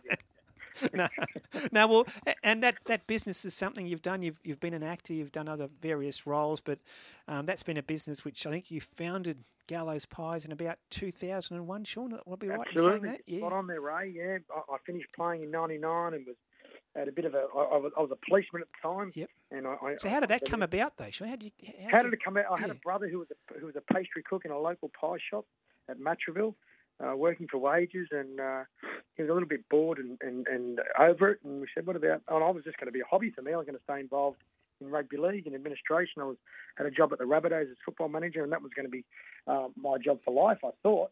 And then this thing started up as a hobby on the side that just got uh, bigger and bigger. And, and the thing I didn't realise at the time, which was completely that um, you know all the people that I met through rugby league and football, were football people and pie people are sort of the same sort of people, you know. And so, so it, uh, it worked out well, you know. And uh, you know, not only did we, you know, we were able to supply to you know pubs and clubs and schools and sports grounds and and then stadiums, um, but then we, we got into the supermarkets and um, yeah, it's, Away just, it's just yeah. taken off from there. Ray and I come in every Sunday morning with Tanya, Steve, and Hamish. There's not a crust, Sean. Is there any chance, even just a couple of party pies? Is there anything for the battlers? More, maybe the party pies might be a strategy for you, Dino. If coming into summer, if we just drop down to a party pie rather than the bigger one. At least I can take my shirt off if I start eating party pies. Exactly. Well, you can have a couple more. the, the problem is, Sean, I think I think there is a um, some delivered each Wednesday or Thursday to Sky Sports Radio. By the time we get in here on a Sunday, they're long gone, Sean. They are Can long gone. can I help that? Should I put some names on some boxes or something like that? That- It won't matter. do not touch it. it won't matter. it won't matter. They'll eat them anyway. hey, Sean, are you going to go this afternoon to watch watch the Look, final? I'm not going this afternoon. I've, I've been a bit. I'm a bit. And I hate to say it, but I'm a bit vented out. I've, I've had a really busy few weeks. I've been overseas. I, uh, I've just got back, and you know, I was just really looking forward to watching it with the family at home. Um, with all the luxuries around you, there might even be a pie or two on the side, um, a beer, and you know, and because because I think um, even though it's do or die for one or the other, I think the Rabbitohs will get through today, and um, I can look forward to going out in football the next couple of weeks. Yeah, no, it will be great. Can a team come from bottom half and win the premiership? Absolutely, they can. I I think these days, you know, that the players they're full time professional. Uh, there's so much work gone into recovery and rest and uh, what needs to happen. Um, it's still the great debate about whether you know when you get the week off, whether you lose that momentum and whether playing a, tough games each week really harden you for, for you know for prelims and for grand finals. Um, yeah, I think absolutely it can be done these days more than ever. Yeah, it's going to be fascinating to watch this afternoon to see whether the Roosters or Rabbitohs can go all the way. Hey, Sean, really appreciate you coming on on a Sunday. Um, congratulations with what you've done beyond your football career with Garlo's Pies, uh, the acting jobs, etc. But more importantly, also your football career. And we're going to check that now if we are right or wrong, whether you're the only captain I'm Oh. now in Craig Salvatori myself. I'm, Okay. I'm, almost, almost certain he, he Flick me a text if Yeah, we were flick wrong. Dino a text, yeah. Okay. All right, hey, good on you, Sean. Enjoy Thanks, this Sean. afternoon's game. Thanks, guys. See you, pal. There, there's Sean Garlick. We think he's the only person to captain both clubs, but, but even Sean's checking that out for us. But it was great to have him on the show. Listen to Dino and Ray in the Big Sports Breakfast weekend. Punters Post-Mortem with Dave Stanley. Let's talk about the Chelmsford Stakes. What about some of the beaten brigade? Were you disappointed with Surefire? Ron Dufficy. I'm going to be forgiving that all played for the winner, capitalised on a great front running ride. Dean Lester. Can't miss the way Benno's going. It's two runs in a row. He's just ticking over beautifully, and now he's just going to go and win a race and you know, shore up his qualifications for maybe something uh, further down the track. Punters Post-Mortem. Monday, 9am, Racing HQ. Get into Totally Workwear Rydalmere for all your workwear gear. We stock the best brands like KingGee, Hard Yakka, FXD, and Steel Blue, with the biggest range of shirts, pants, boots, and high vis. Check out the new Fuse Workwear by KingGee. You won't be disappointed. Does your workwear branding need a freshen up? Get in store and talk to Darren and the team. Open till 7 pm every weekday. Totally Workwear Rydalmere, 279 Victoria Road. Your one stop workwear shop. Brad Gray here with the latest market mover, skyracing.com.au. It's the home of racing with tips and views from the leading form experts across all three racing codes. There's breaking news and insights, plus catch all your favourite shows and the latest podcasts on demand wherever you are. And the best part, it's 100% free. So get the jump on the field and head to skyracing.com.au. G'day, it's Sean Garlick here from Garlo's Pies. People often ask me, how did a footballer go from sticking his head into a scrum to making pies? Well, it goes back to when we were just so sick of getting pies that all it was was pastry and no meat. So I teamed up with my brother Nathan and we created a pie which is deliciously flaky pastry on top, a bottom which is rolled extra thin, and filling which is just bursting with flavour. You can find us in Coles and Woolworths, but only in the chilled meals section. If you can't see us, grab the manager and say, where are the Garlo's Pies? Because at Garlo's Pies, we're thin on pastry, we're big on meat. On the Big Sports Breakfast weekend, a sports update with Tanya Thomas. Canberra is into week two of the NRL finals after a strong performance in the elimination match against Melbourne in Melbourne last night, 28 points to 20. The Green Machine now play Parramatta at CommBank Stadium, we believe, next Friday night.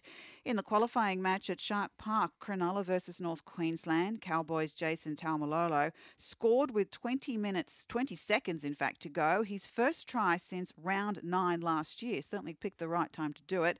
The conversion was successful. The game finishing at 30 all after 80 minutes. Semi final rules state extra time with five minutes each way. So after 10 minutes, there was no score. It went to Golden Point. In the 93rd minute, Valentine Holmes kicked a 45 metre field goal for two points, affording the Cowboys a week off and a prelim final. A very disappointed and depleted Sharks will next weekend play the winner of today's elimination final between Souths and the Roosters. In NRLW, the first ever Golden Point game went to St George Illawarra 19 to 18 over the Broncos. The Titans 18 beat the Eels 16. Today the Roosters take on the Knights. In New South Wales Cup, Penrith defeated minor premiers Newtown 28-18 to earn a week off and a spot in the grand final. And finally some good news for Newcastle with its Jersey Flegg team into the grand final after defeating the Roosters 24-22. The AFL is down to the last four after Collingwood beat Fremantle last night at the MCG 79 59. Away from home, Freo couldn't keep up with the Magpies, who had around 90,000 fans supporting them. They'll next play the Swans in the prelim final next Saturday afternoon at the SCG. Brisbane play Geelong in the other prelim back at the MCG on Friday night. Godolphin trainer James Cummings had a memorable day yesterday at Rosehill with feature race wins from Boom three year olds in In Secret and Golden Mile. The Godolphin stablemates are now favourite for the Golden Rose, with In Secret at the top of betting after her brilliant run to the Rose win, while Golden Mile has firmed into second favouritism after thrashing his rivals in the Ming Dynasty quality. At Flemington, I'm Thunderstruck came from a seemingly impossible position to run down Alligator Blood in a thrilling finish to the Group 1 Mackay Diva Stakes. And still with racing, the Aidan O'Brien trained Ryan Moore ridden Luxembourg won the Irish Championship Stakes overnight at the Curragh. Aussie's John Peers and Storm Sanders won the mixed doubles this morning at the US Tennis Open in three sets, 10 7 in the third, while women's world number one Iga Swiatek too good for Jabeur in the final of the women's singles. Swiatek won in straight sets 6 2 7 6. Tomorrow morning, the men's final between 19 year old Spaniard Carlos Alcaraz and 23 year old Norwegian Casper Ruud. Formula One this weekend is in Italy and a popular result with Ferrari's Charles Leclerc winning pole. Max Verstappen was next on the timesheets, but in was one of nine drivers to receive receive a grid penalty for various offences. As a result, Mercedes George Russell will start from second, ahead of the McLaren double Lando Norris in third and Daniel Ricciardo in fourth.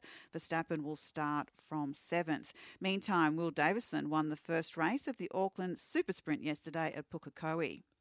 Rory McIlroy had a bogey-free day that included five birdies and an eagle on the fourth to sit in a tie for third at 11 under after the second round of the BMW PGA Golf Championships at Wentworth in England. That's on the European Tour. Day two was cancelled after hearing of the passing of Her Majesty Queen Elizabeth, and so the tournament has been cut back to 54 holes with the final round tonight. Soren Kjeldsen and Viktor Hovland lead at minus 12. Meantime, American Scotty Scheffler has been named the PGA Tours, the US PGA Tours Player of the Year. Australia and New Zealand play today in the ODI Cricket Dead Rubber in Cairns. That match starting this afternoon. The Aussies won the first and second game of the three match series. Meantime, Dave Warner will be rested from that match. And he has been endorsed by the outgoing ODI captain Aaron Finch to take over the helm after he announced his retirement from the captaincy yesterday. Boys, but in order for this to happen, Cricket Australia would have to overturn a lifetime leadership ban. Mm. Do you think that will happen? I think he served his penance. I know a lot of people think differently to me, but what's it been three, four years now since Sandpaper Gate? Sandpaper Been Gate. fighting for this for ages. By the time we actually find a resolution, he'll be retired. Yes, well, New South uh, Cricket New South Warner, Wales yeah, Uh, are interested as well to see what will happen because he signed with the Sydney Thunder, and there, there's Mm. there's the captaincy spot available there as well. So I believe he's done his time. He and. Steve Smith, I think they they believe if, if they're eligible and if they're deserving, I think they should get the spot. Mm. Now with the, the tennis tonight, um, tomorrow morning, tomorrow morning, yeah, six o'clock. o'clock Yeah, tomorrow yeah, morning, I yeah. do believe. Mhm. Thank you. Um, between Carlos Alcaraz and Casper Ruud, the winner will go to will be the new world number one. Okay, well, Casper as well could go to. Yeah, yeah, Wow. he's currently Yeah. number two, Mm. taking over from Daniil Medvedev, who lost that when he lost in the final To 16. Kyrgios, Now, um, if Alcaraz wins, he will become the youngest ever world number one in men's tennis. Who do you think he will take over from? Youngest ever. Who has it at the moment? Lleyton? Very Oh, there you good. go. Hey, Yeah. that's very good. Yeah. Because Lleyton won the US Open in 2001. 2001. I always remember that Oh, because that was 9/11, well, which is the anniversary today here in Australia because he couldn't um, fly home. He couldn't leave New York. He could couldn't leave Yeah, New for a few York. days, yeah, yeah. so- So. yeah, that was in uh, November 2001. He was 20 Yeah. at the Uh, time. Well, the tip about Alcaraz was right at the start of the year. Tanny was the new Nadal coming through the ranks, and he's a star. He is, isn't He's he? a star, He so, is amazing. yeah. And something really strange, um, panel operator Hamish pointed out, I've got an ACU, Australian Catholic University Mm. Yes. jumper on today. Quite nice, yeah. Um, purple and red. If I had gold down the front, The what- Queen. Isn't that just colours. what are the chances? It is the Queen, the gold braid. I you have the Queen's. You have. Getting on Carlton House any minute now. The not? Queen colours. That's extraordinary. What are the chances? And That's you just weird. got that yesterday, didn't you? I just got this yesterday. My friend Leonie was throwing things out. and I said, I'll take that. Extraordinary. Yeah. Yeah, there we go. Thanks so much, Tan. Plenty of people want to have their say on the open line. Neil's there. Dino. Neil, good morning. Yeah, morning, boys. Th- thanks for waiting for us, Neil. What do you got for us, mate? Um, I just want to talk about the um, some of the players. I know all clubs go through it, and um, about the players that have either left their club or didn't get picked up by them. And living up here in the Hunter Valley, you can't help but have one eye closely on the knife, and um, especially in the final series when you got blokes like Joseph Tapine, who they released. Um, Hudson Young's a Hunter Valley product. You got the likes of Latrell Mitchell, who's from Taree, the same as Danny Buderus. Well, I I could be corrected, but I think he trialled in the juniors with the Knights, and they obviously didn't see anything in him. Um, Greg Inglis went to Hunter Sports High in Newcastle. Um, yeah, so, It's tough. It's tough, isn't it? It's tough. yeah, it is. And but like all clubs go through it, I suppose. But and especially, I know currently the natives are very restless with some of the excuses that are being put out by Adam O'Brien. Um, you know, I, I'm a strong believer that the local product in front of those parochial crowds that Newcastle get would really lift. And um, I just go back to the days, the Johns brothers, Darren Albert, um, Buderus, and all that, like Chief. local products, and they spared income. They they they were so proud to wear that Newcastle jersey. It's a good Yeah, point, Neil, Dino. It's a good point. It's a good point you're making, Neil. It's very frustrating when you go through lists of players. I know at Parramatta, they've had a, similar list over many years. West Tigers Mm. of players that have, you know, quote unquote, slipped through their fingers. You can't sign everyone. You've got a salary cap. Uh, uh, uh, player agents and talent scouts pick these kids up when they're 14. It's impossible to keep them all. But Neil's right. When you're getting beaten, Ray, that's when you look at the list. struggling and you think, wish we had so and so. Correct. Yeah. So he's right. I reckon Rod was probably feeling hard done by last night. A couple of calls went against the Sharkies. Rod, good morning. All right, Bulldog. Bottom line is you can see 30 points. You don't deserve to win a game. But my, but my call is Bulldog. Connor Tracey puts that ball down in the corner. Canelo has scored four hat tricks using the same play. We've had Tracy, Ramien, Nikora, and Katoa have scored hat tricks using that same, same play. And for some reason, the video ref decides to bring out, hang on, that's an obstruction because Ramien put his arms in the air. Please, Bulldog. Yeah, he never put his arms in the air. I Try all day. Holmes- Holmes got near Tracey until two seconds after he scored that try. That's That when Holmes took the TV took, took a dive almost, I reckon, Dino. Yeah, it was a, it was one of those calls, Rod. It could have gone either way. I've seen mm. millions of them yep. deemed play on. Yeah. It's a lottery. We go upstairs. It's a lottery. I don't think anyone in the game knows what we're going to get when we go up to the bunker. I sit there, Ray. I've covered this game for 35 years. I've got no idea. I do not know so whether it's going to come back, try, no try. I have no idea. There was a, a, a, a couple of incidents in uh, Melbourne, Canberra last night. One was black and white, one was black and white, and yet they were both on different Yeah. pages. No, it's, it is I can't work it out. It, it, it does my head in. It is frustrating. Yeah, well, at least for, for Rod's sake, Cronulla have a second chance next week. Old Pete's on the line. Old Pete, good morning. Good morning, gentlemen. How, are you, mate? What do you got for us, old Pete? All right, wind, uh, booing. Yeah. Way, way back in, well, for a decade, Joe Wallace was a referee at Sydney Stadium. He lived at Dover Heights. He must have left home at the same time because they started booing then. They booed all the way to the stadium. He'd get out of the get out of his car, and they'd be booing.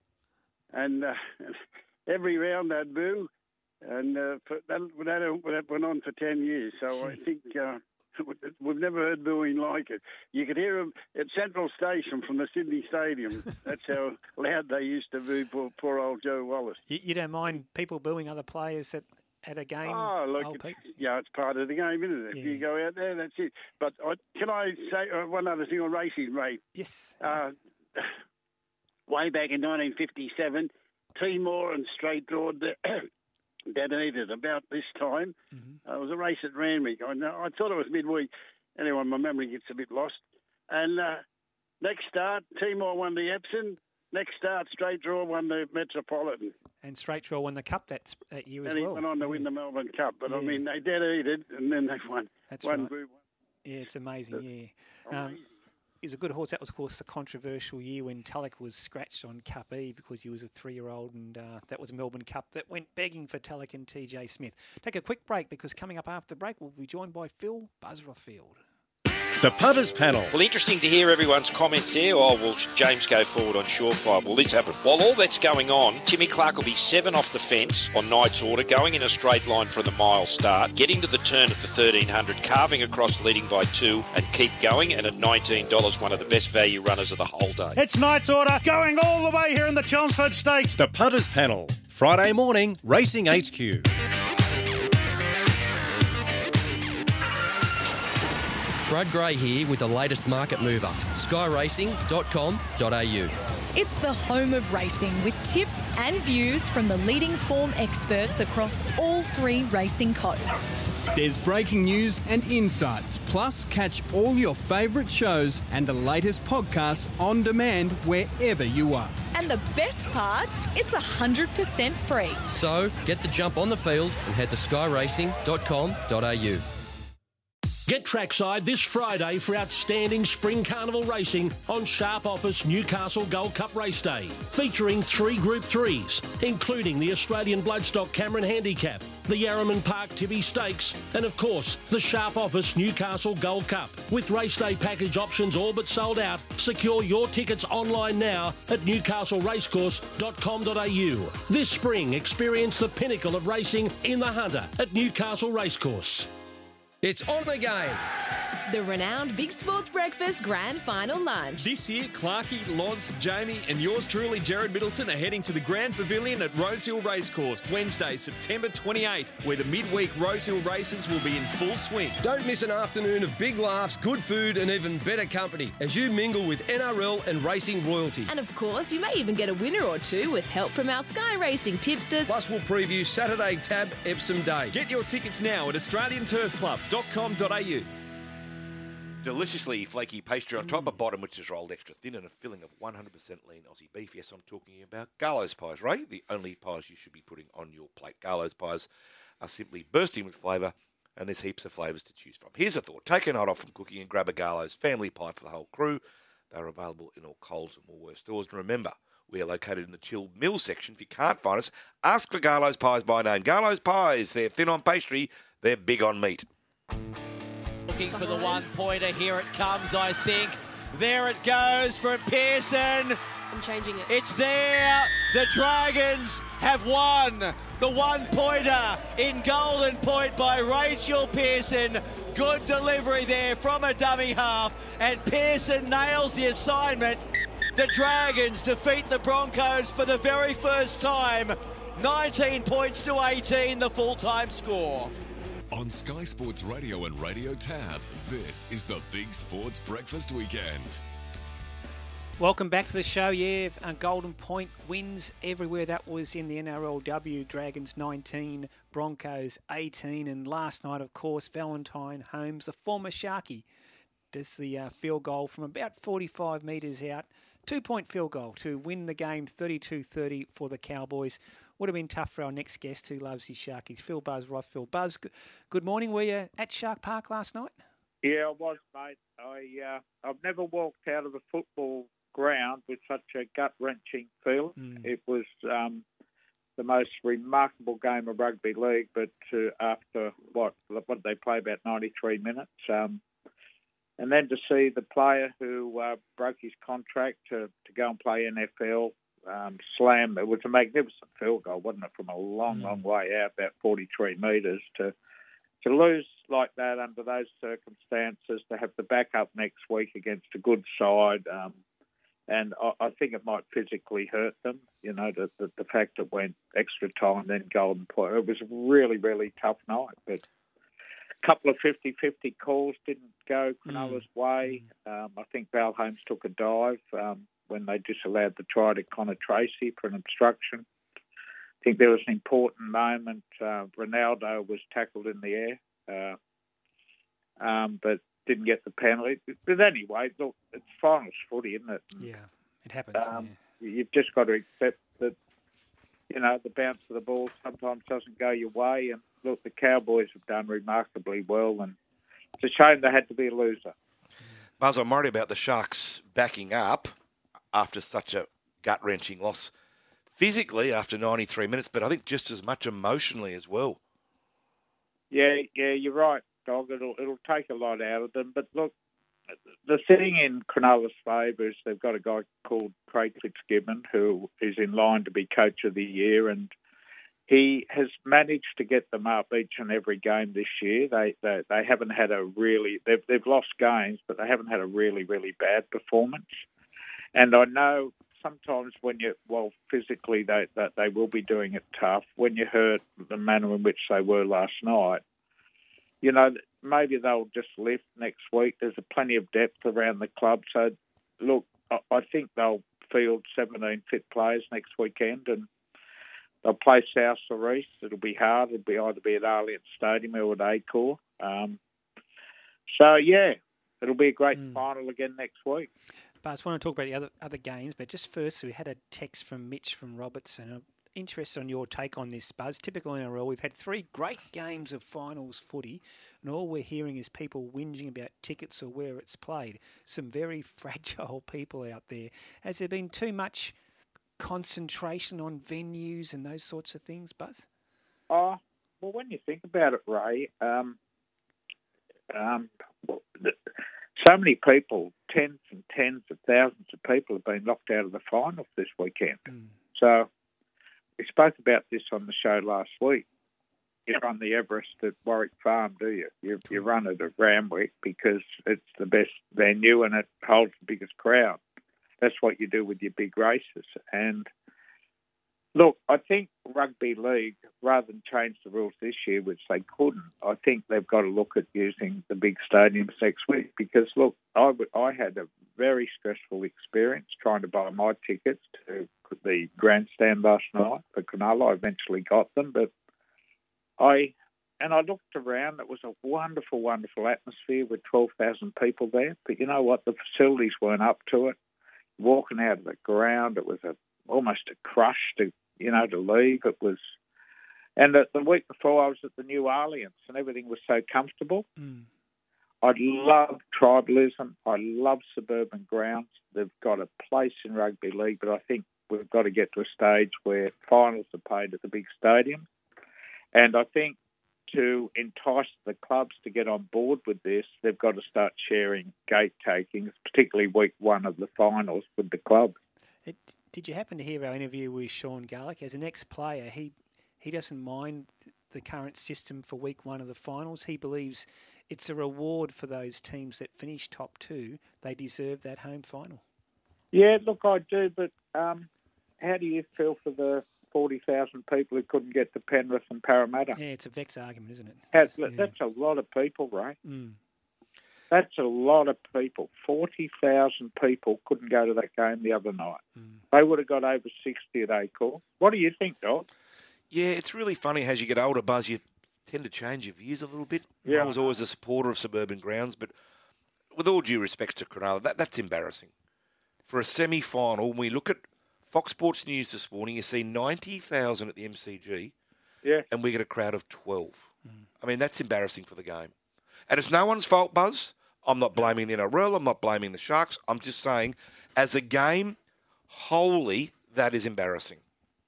Yeah, and look, suburban grounds on a Sunday afternoon, there is nowhere else like it. They are really, really, and I don't mind. Look, a game will sell out at a suburban ground during the year, but I just think with finals, Ray, and look, to compensate those clubs like Penrith, if they're playing Para, move the game to Accor or Allianz, but give Penrith half of the gate.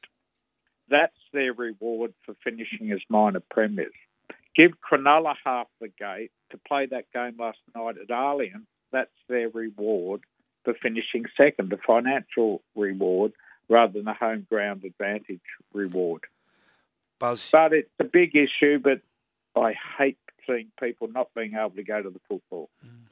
Buzz, in your column, What's the Buzz in today's Sunday Telegraph, you have written this Is the NRL finally about to pull Phil Gould into line for his disgraceful comments on the Taylor May court case? Then you write, maybe, maybe not.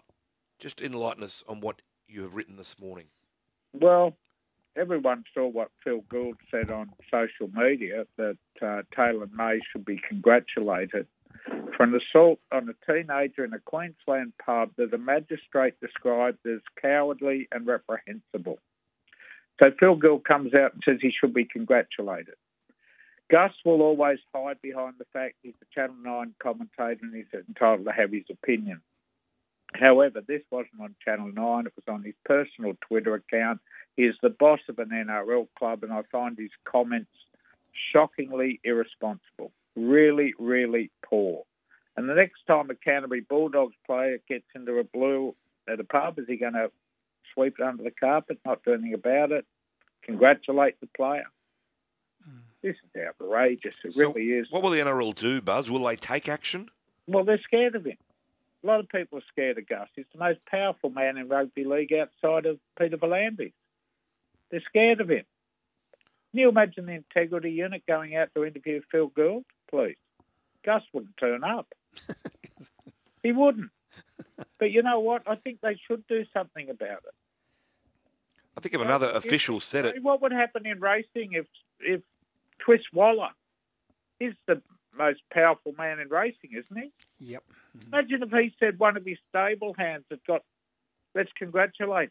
Would it be tolerated? Would it be tolerated in any other sport? No. Now, seriously. Mm-hmm.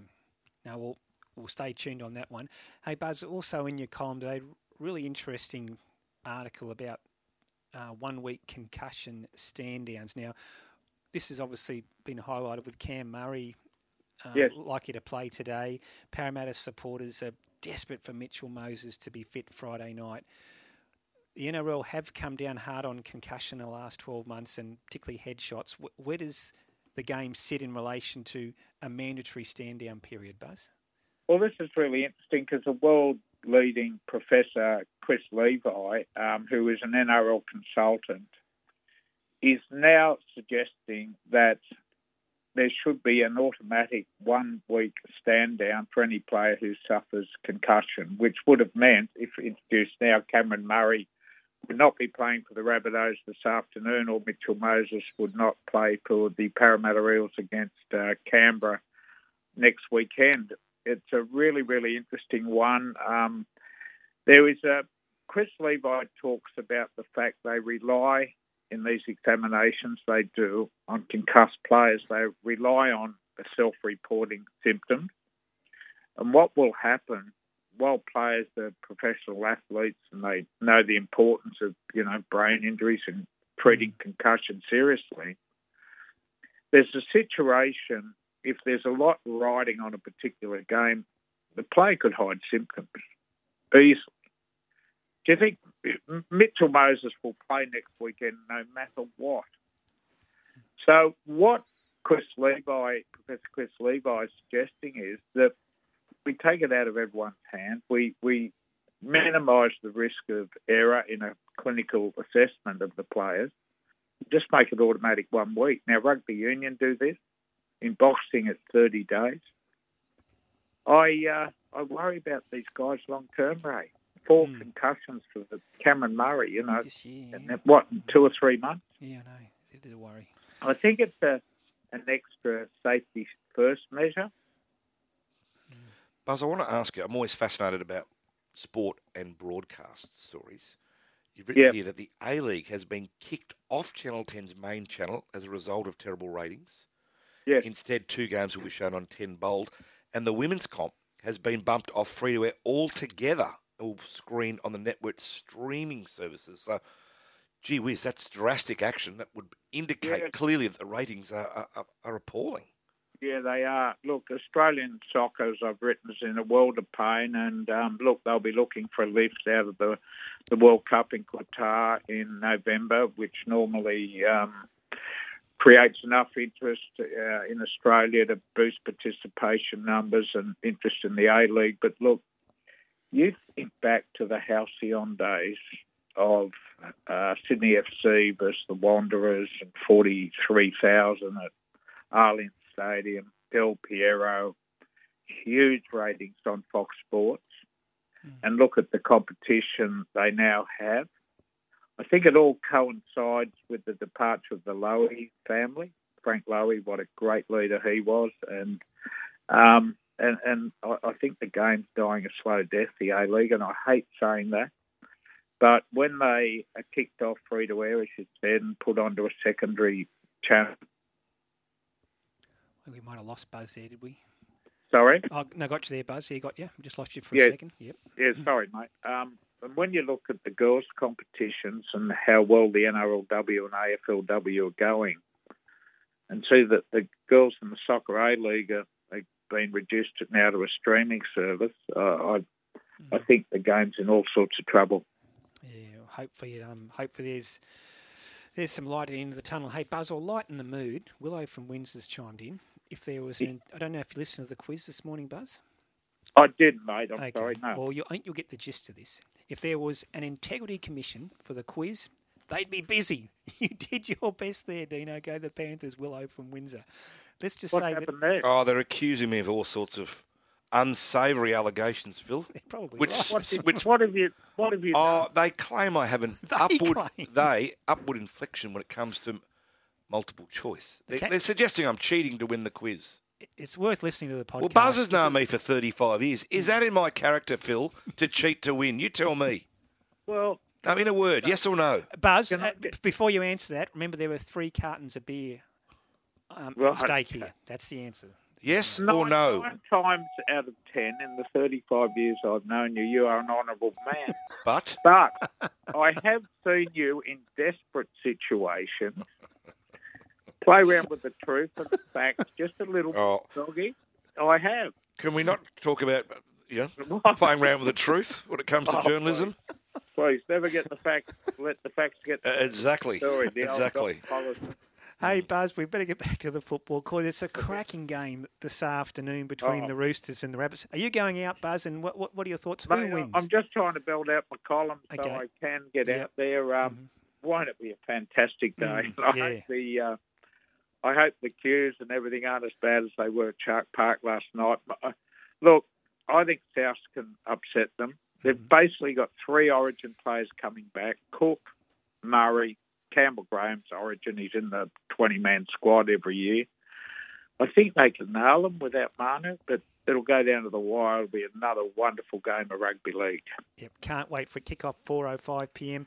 Hey, Buzz, appreciate your thoughts as always on a Sunday morning. Enjoy the game this afternoon. We'll talk next Sunday. On you guys. See you, Mr. Honour. It's Phil Buzz Rothfield talking all things NRL. Do you know who wins and why this afternoon? I think Roosters South can win. I just think they did enough last week in that second half to keep up some confidence, Ray. Manu's a huge loss. I think the Bunnies can start well. It'll be tight. I think they'll win. I'll be there covering it for the Daily Telegraph. Bring on this afternoon. Mm. Bring on the rest of the finals. Sell out? Yes. Wow, what a game it's going to be. Can't wait for it. Coming up on Racing HQ with Simon Harrison, Mick Wallace will preview the meeting at Dubbo. Of course, it's Dubbo Cup Day. Gary Cleese will look at Coffs Harbour today as well. The Big Sports Breakfast will be back tomorrow morning at 5.30 with Jared Middleton, Laurie Daley and Michael Clark. If you would like to revisit any of today's show or interviews, go to Spotify or the podcast icon on your iPhone or Android. Mate, enjoy this afternoon. It's going to be great fun. You're tipping South. South. Okay, let's for the Roosters fans. It'll be a great game. Enjoy the football. Enjoy your Sunday. And enjoy your sport.